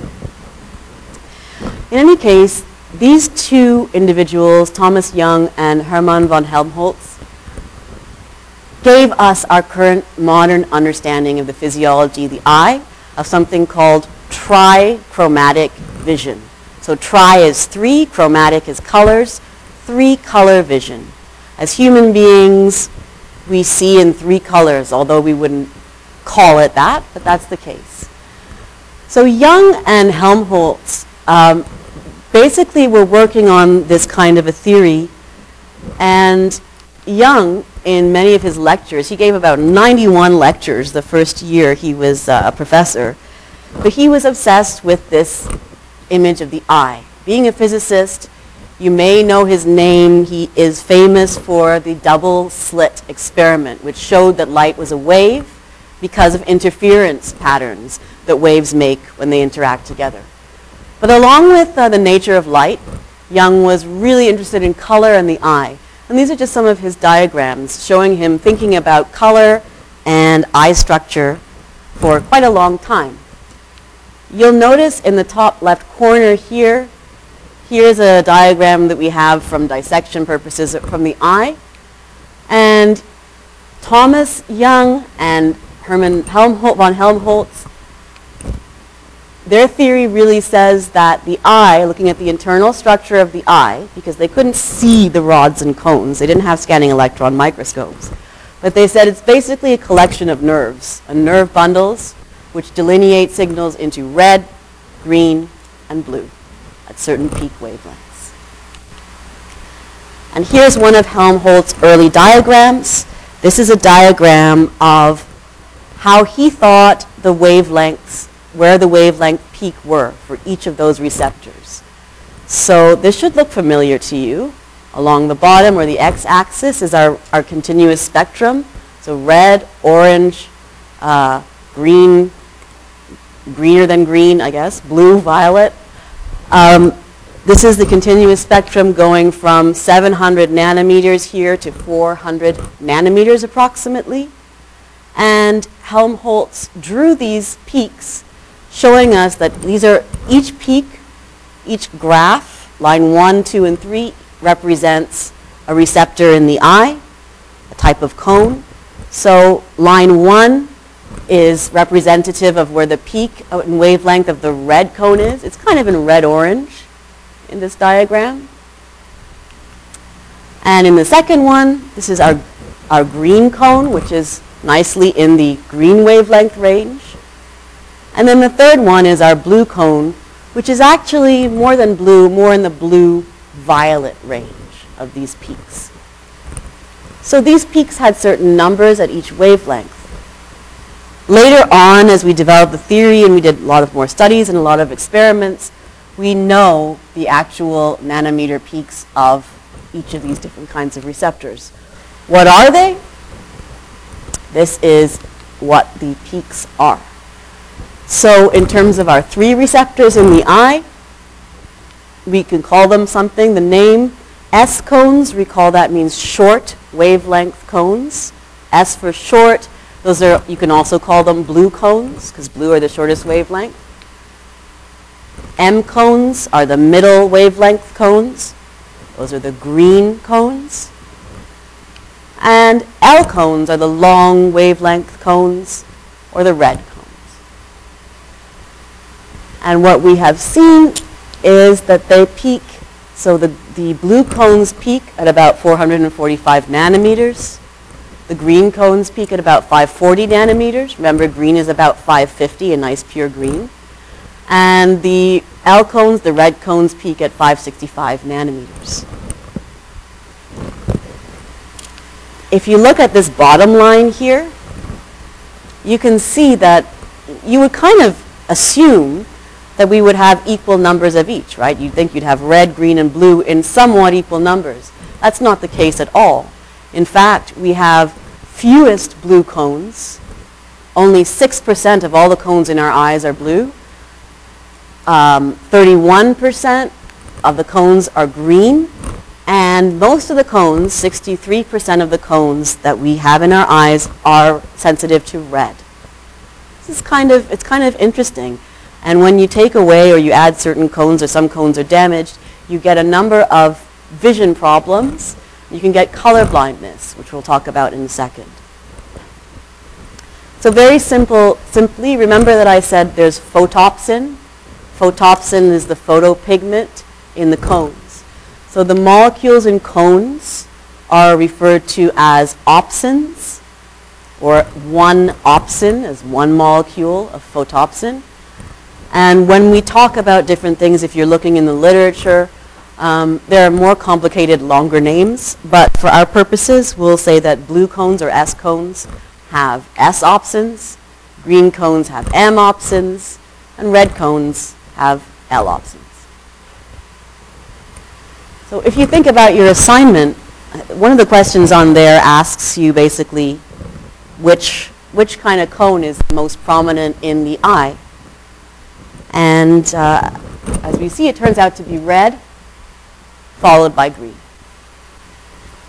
The blue cones make up less than 10% of all of the cones, and they tend to have a different distribution. They're located on sort of the outer edges of the eye. They're not really located in that fovea point where we have our sharp color vision.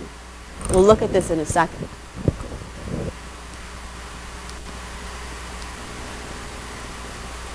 So, given that we know these cones exist in the eye in different populations, red the most, green the second most, and blue the least, we can adjust these peak wavelengths. If we have less blue cones, we may see blue differently. So we, what we do is normalize the value, or normalize means basically weight the values multiplied by a certain number to denote how many of each we have. So a normalized value is just like a weighted value.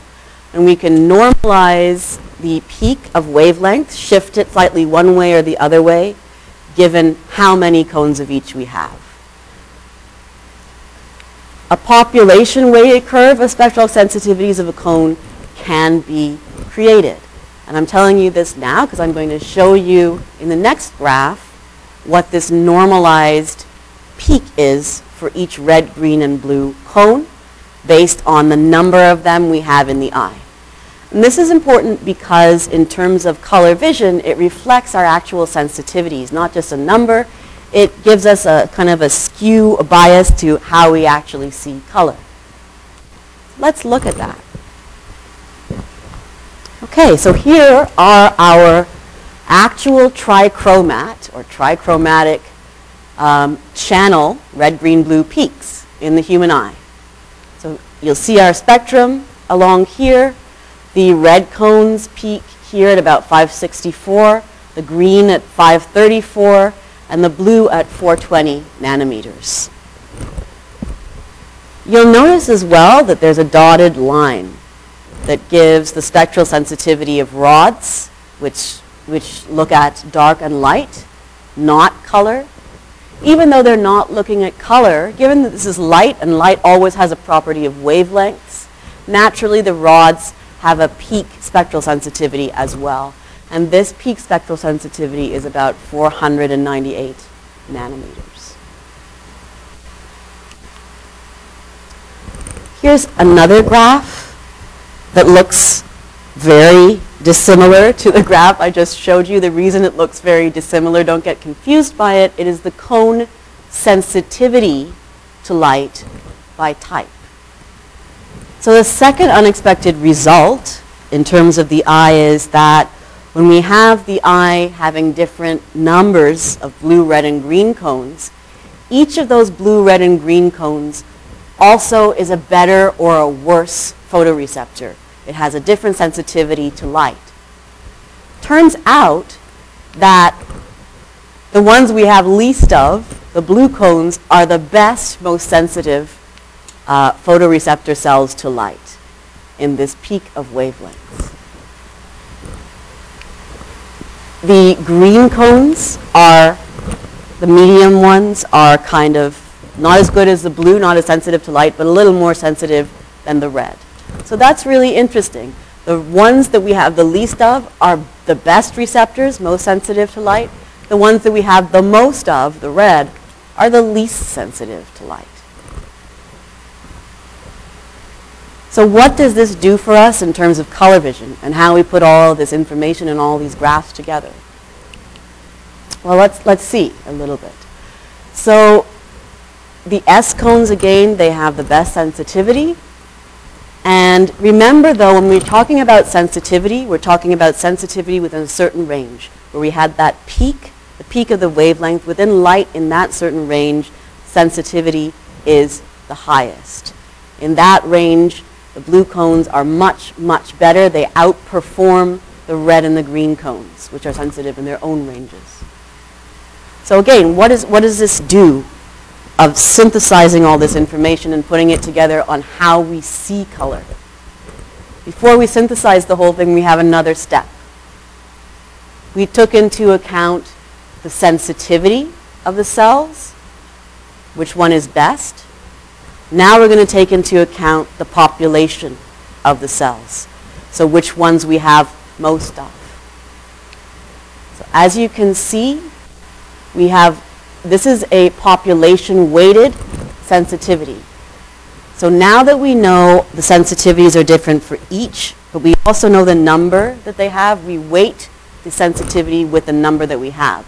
So it turns out, when we put these two pieces of information together, that we have peak sensitivity in the red, because there's so many of them, followed by the green, because there's fewer of them, followed by the blue, because there are so few of those.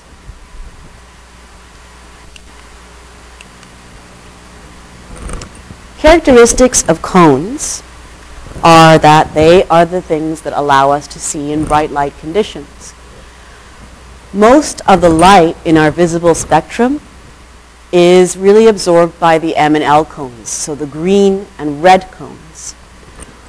And one of the lectures earlier on, we talked about evolution on the planet, evolution of life on the planet, and the fact that we're um, basically revolving around the sun, which has a certain emission peak of light. So the life on this planet has kind of evolved to have the same sight peak in wavelengths as the sun emits, which is in the green sort of yellow end of the spectrum. They give us most, M and L cones as well, give us most of our visual acuity, which is not a surprise considering there's so many of them, red and green cones, and they're largely in this concentrated in this fovea area, so we can see image sharpness largely thanks to the red and green cones. The one interesting thing too about these cones is if you think about blue, I was showing a, a spectrum earlier. So if you have this, red and green, the peaks of red and green are closer together in the spectrum than the peak of blue. There's a large separation between the peaks of red and green versus the peak of blue. So the red and green often, cones often overlap. And both of those cones sort of fight to judge which color it is. And often the time that color ends up being yellow, because red plus green is, is yellow, right? So the red and green peaks are closer in wavelength, therefore there's a lot of overlap between their range of wavelengths of sensitivity. So here's an example of, uh, of somebody with uh, color vision versus somebody who is color blind. The little dots are the cone cells. Remember, we don't have rod cells in this fovea area, but this shows you this sort of concentration. On the left, we see somebody with red, green, and blue cones in the fovea area. Now, somebody who's colorblind typically will not have any red cones in this fovea area. So a whole range of wavelength is kind of wiped out to them. And that's one of the types of color blindness, which is often that you can't distinguish between red and green. There's nothing to kind of distinguish against. The red cones just aren't there. We're talking, yeah.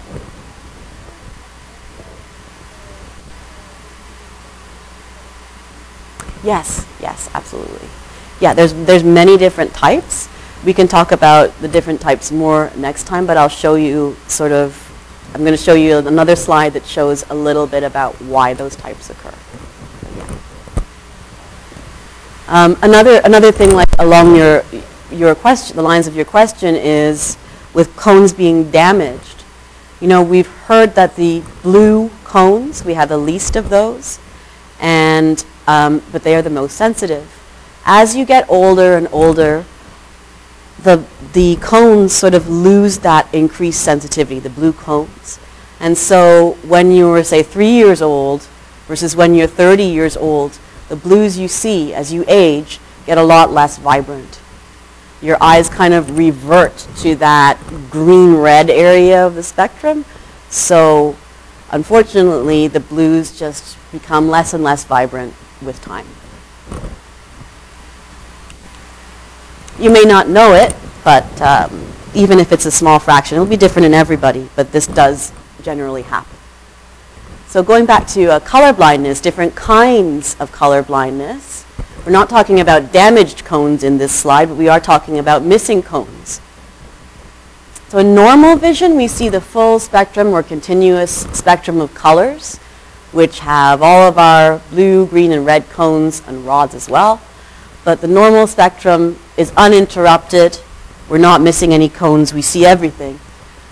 Uh, one type of color vision is called protantopia. It's missing the L cones. So missing the red cones.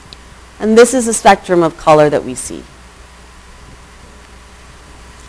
And deuteranopia, which is missing the green cones, this is the spectrum that we see. And if you're missing that blue, the blue cones, and this is actually very uh, rare in the population to have this um, from birth. Uh, this is called tritantopia, where you're missing the blue, the blue cones. And it's kind of interesting because you're seeing, you are seeing some kind of blue, but grayish, and you're seeing red.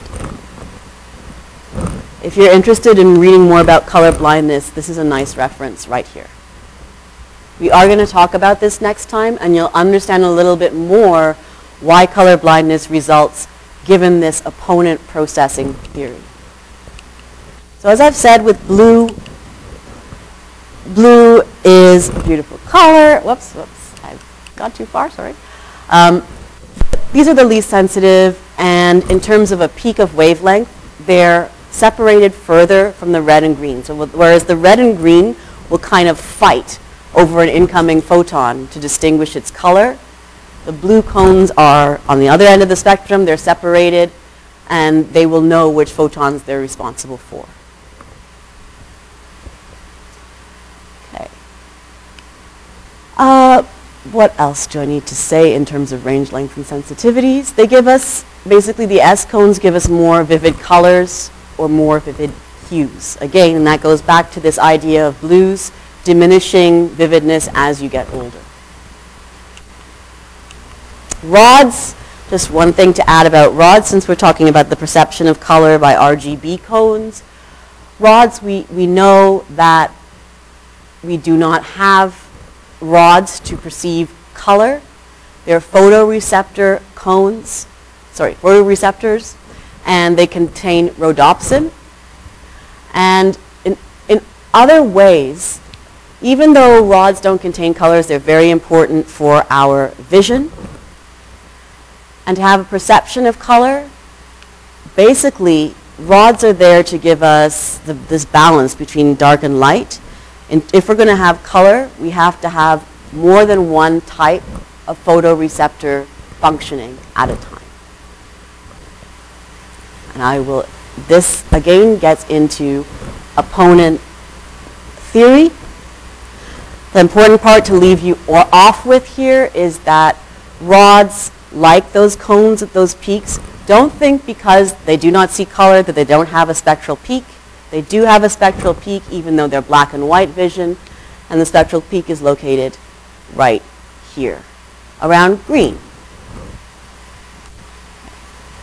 So how do we put all of this stuff together? I showed you a graph of sensitivities of each kind of cone, and I showed you the populations in the eye of each kind of cone. When you weight all of that together, taking into account number and sensitivity, this is the curve that we get for human color vision.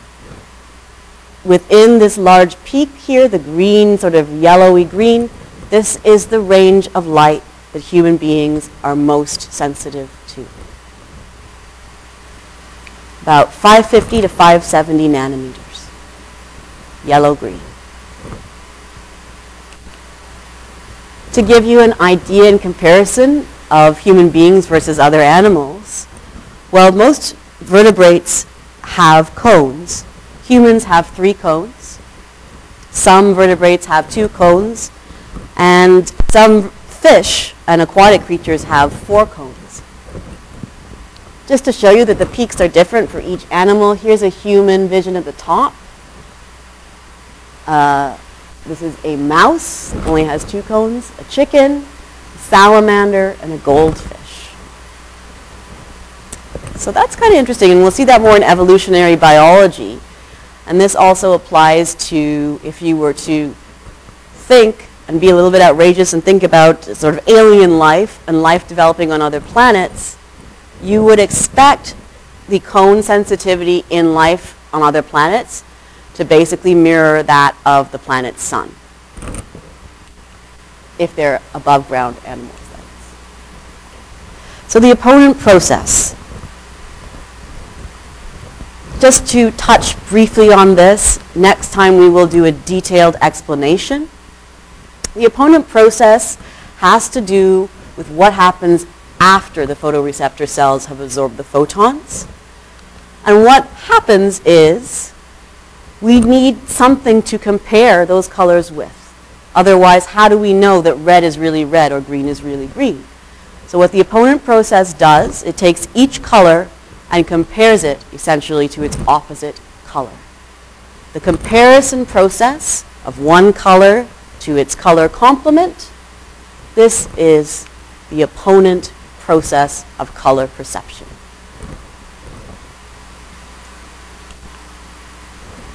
This slide, uh, I've, I just really liked it, so I borrowed it from Stephen E. Palmer.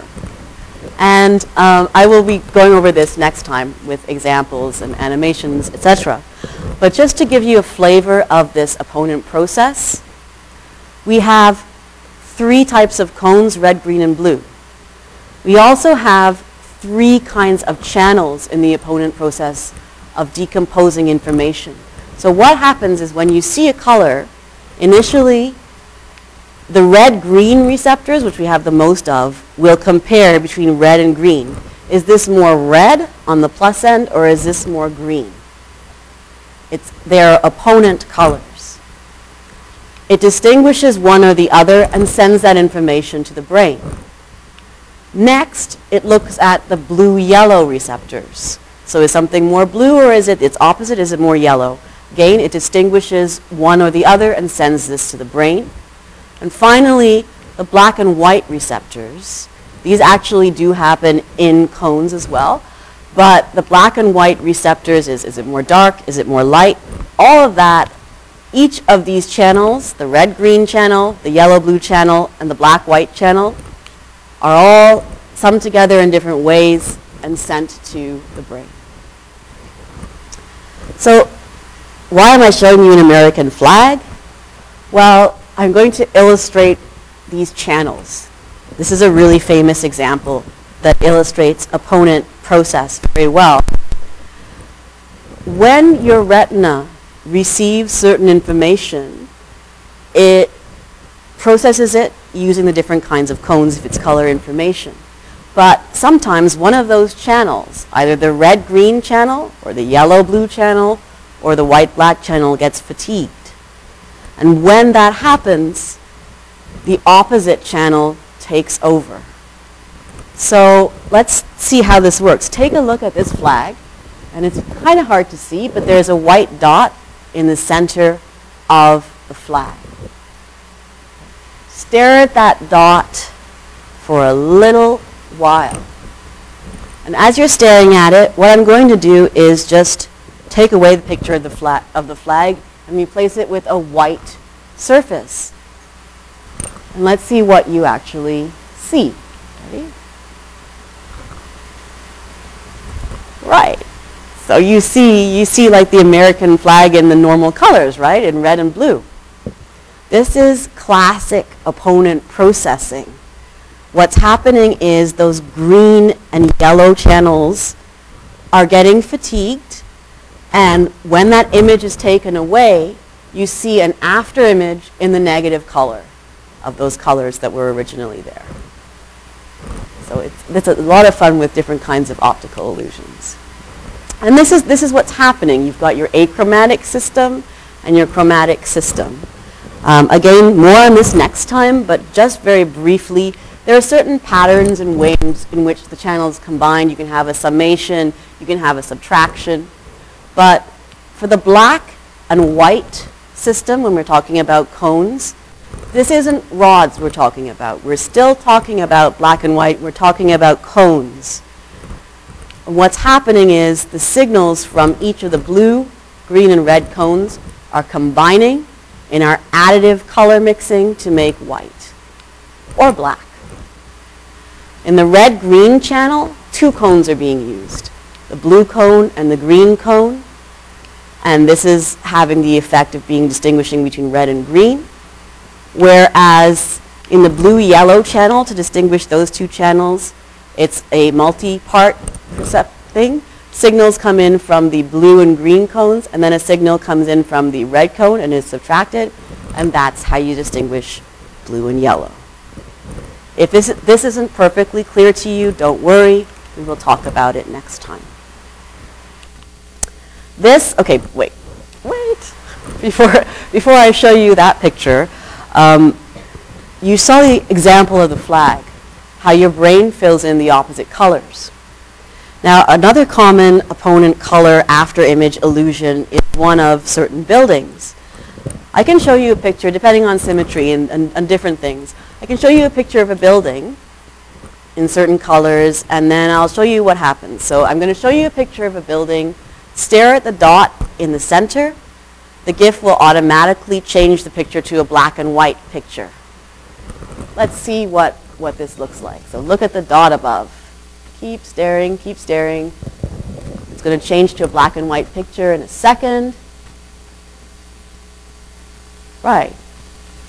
So if you didn't move your eyes, it'll repeat again. But if you, if you didn't move your eyes, you've probably seen this picture in what looks like full color. This is again opponent processing. It's an after image. Another thing you'll notice, this has to do with how the retina sees things and focuses images and stops responding to non-moving stimuli at a certain point. Keep looking at this, and when it changes to black and white, do not move your eyes. Don't blink, don't move your eyes. Look at the same spot in the image. You'll see that the color lasts longer the less that you change your eyes. And this is because the retina is still filling in that after image of color. Um, but if you blink or you move your eyes slightly, it'll immediately revert to black and white. Right? So one more time. Keep looking at the same spot in the picture. The color should stay. If you blink or look away, the color fades. And that is opponent processing. So the last question for today, an easy one. Human beings are monochromats, dichromats, trichromats, tetrachromats, or bichromats.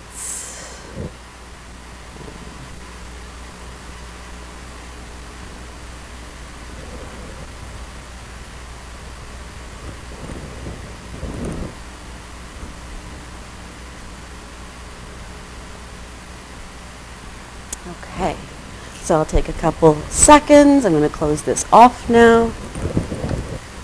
Great. Stop.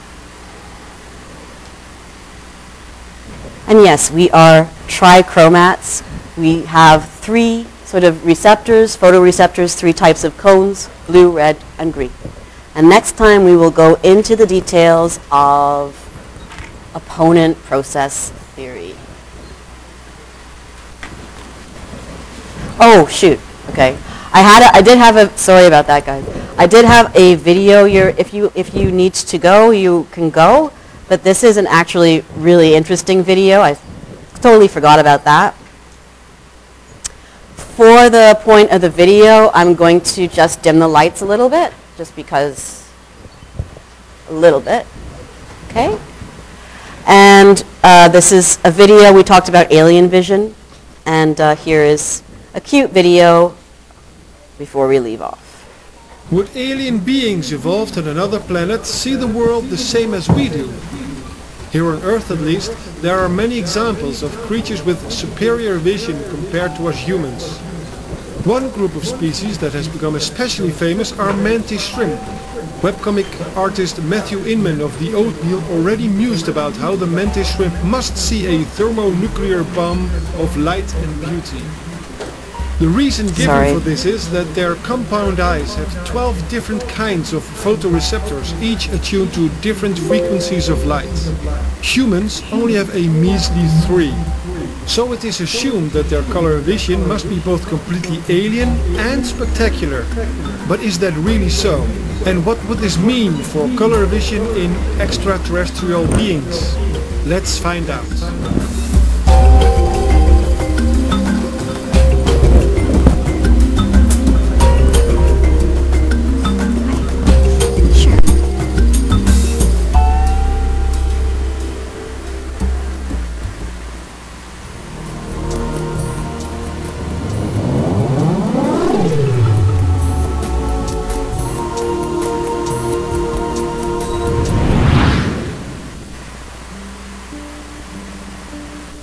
So what would it be like to see a different version of reality?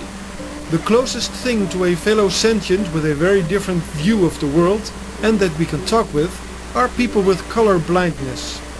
It can be hard for them to comprehend how most humans see the world and the other way around.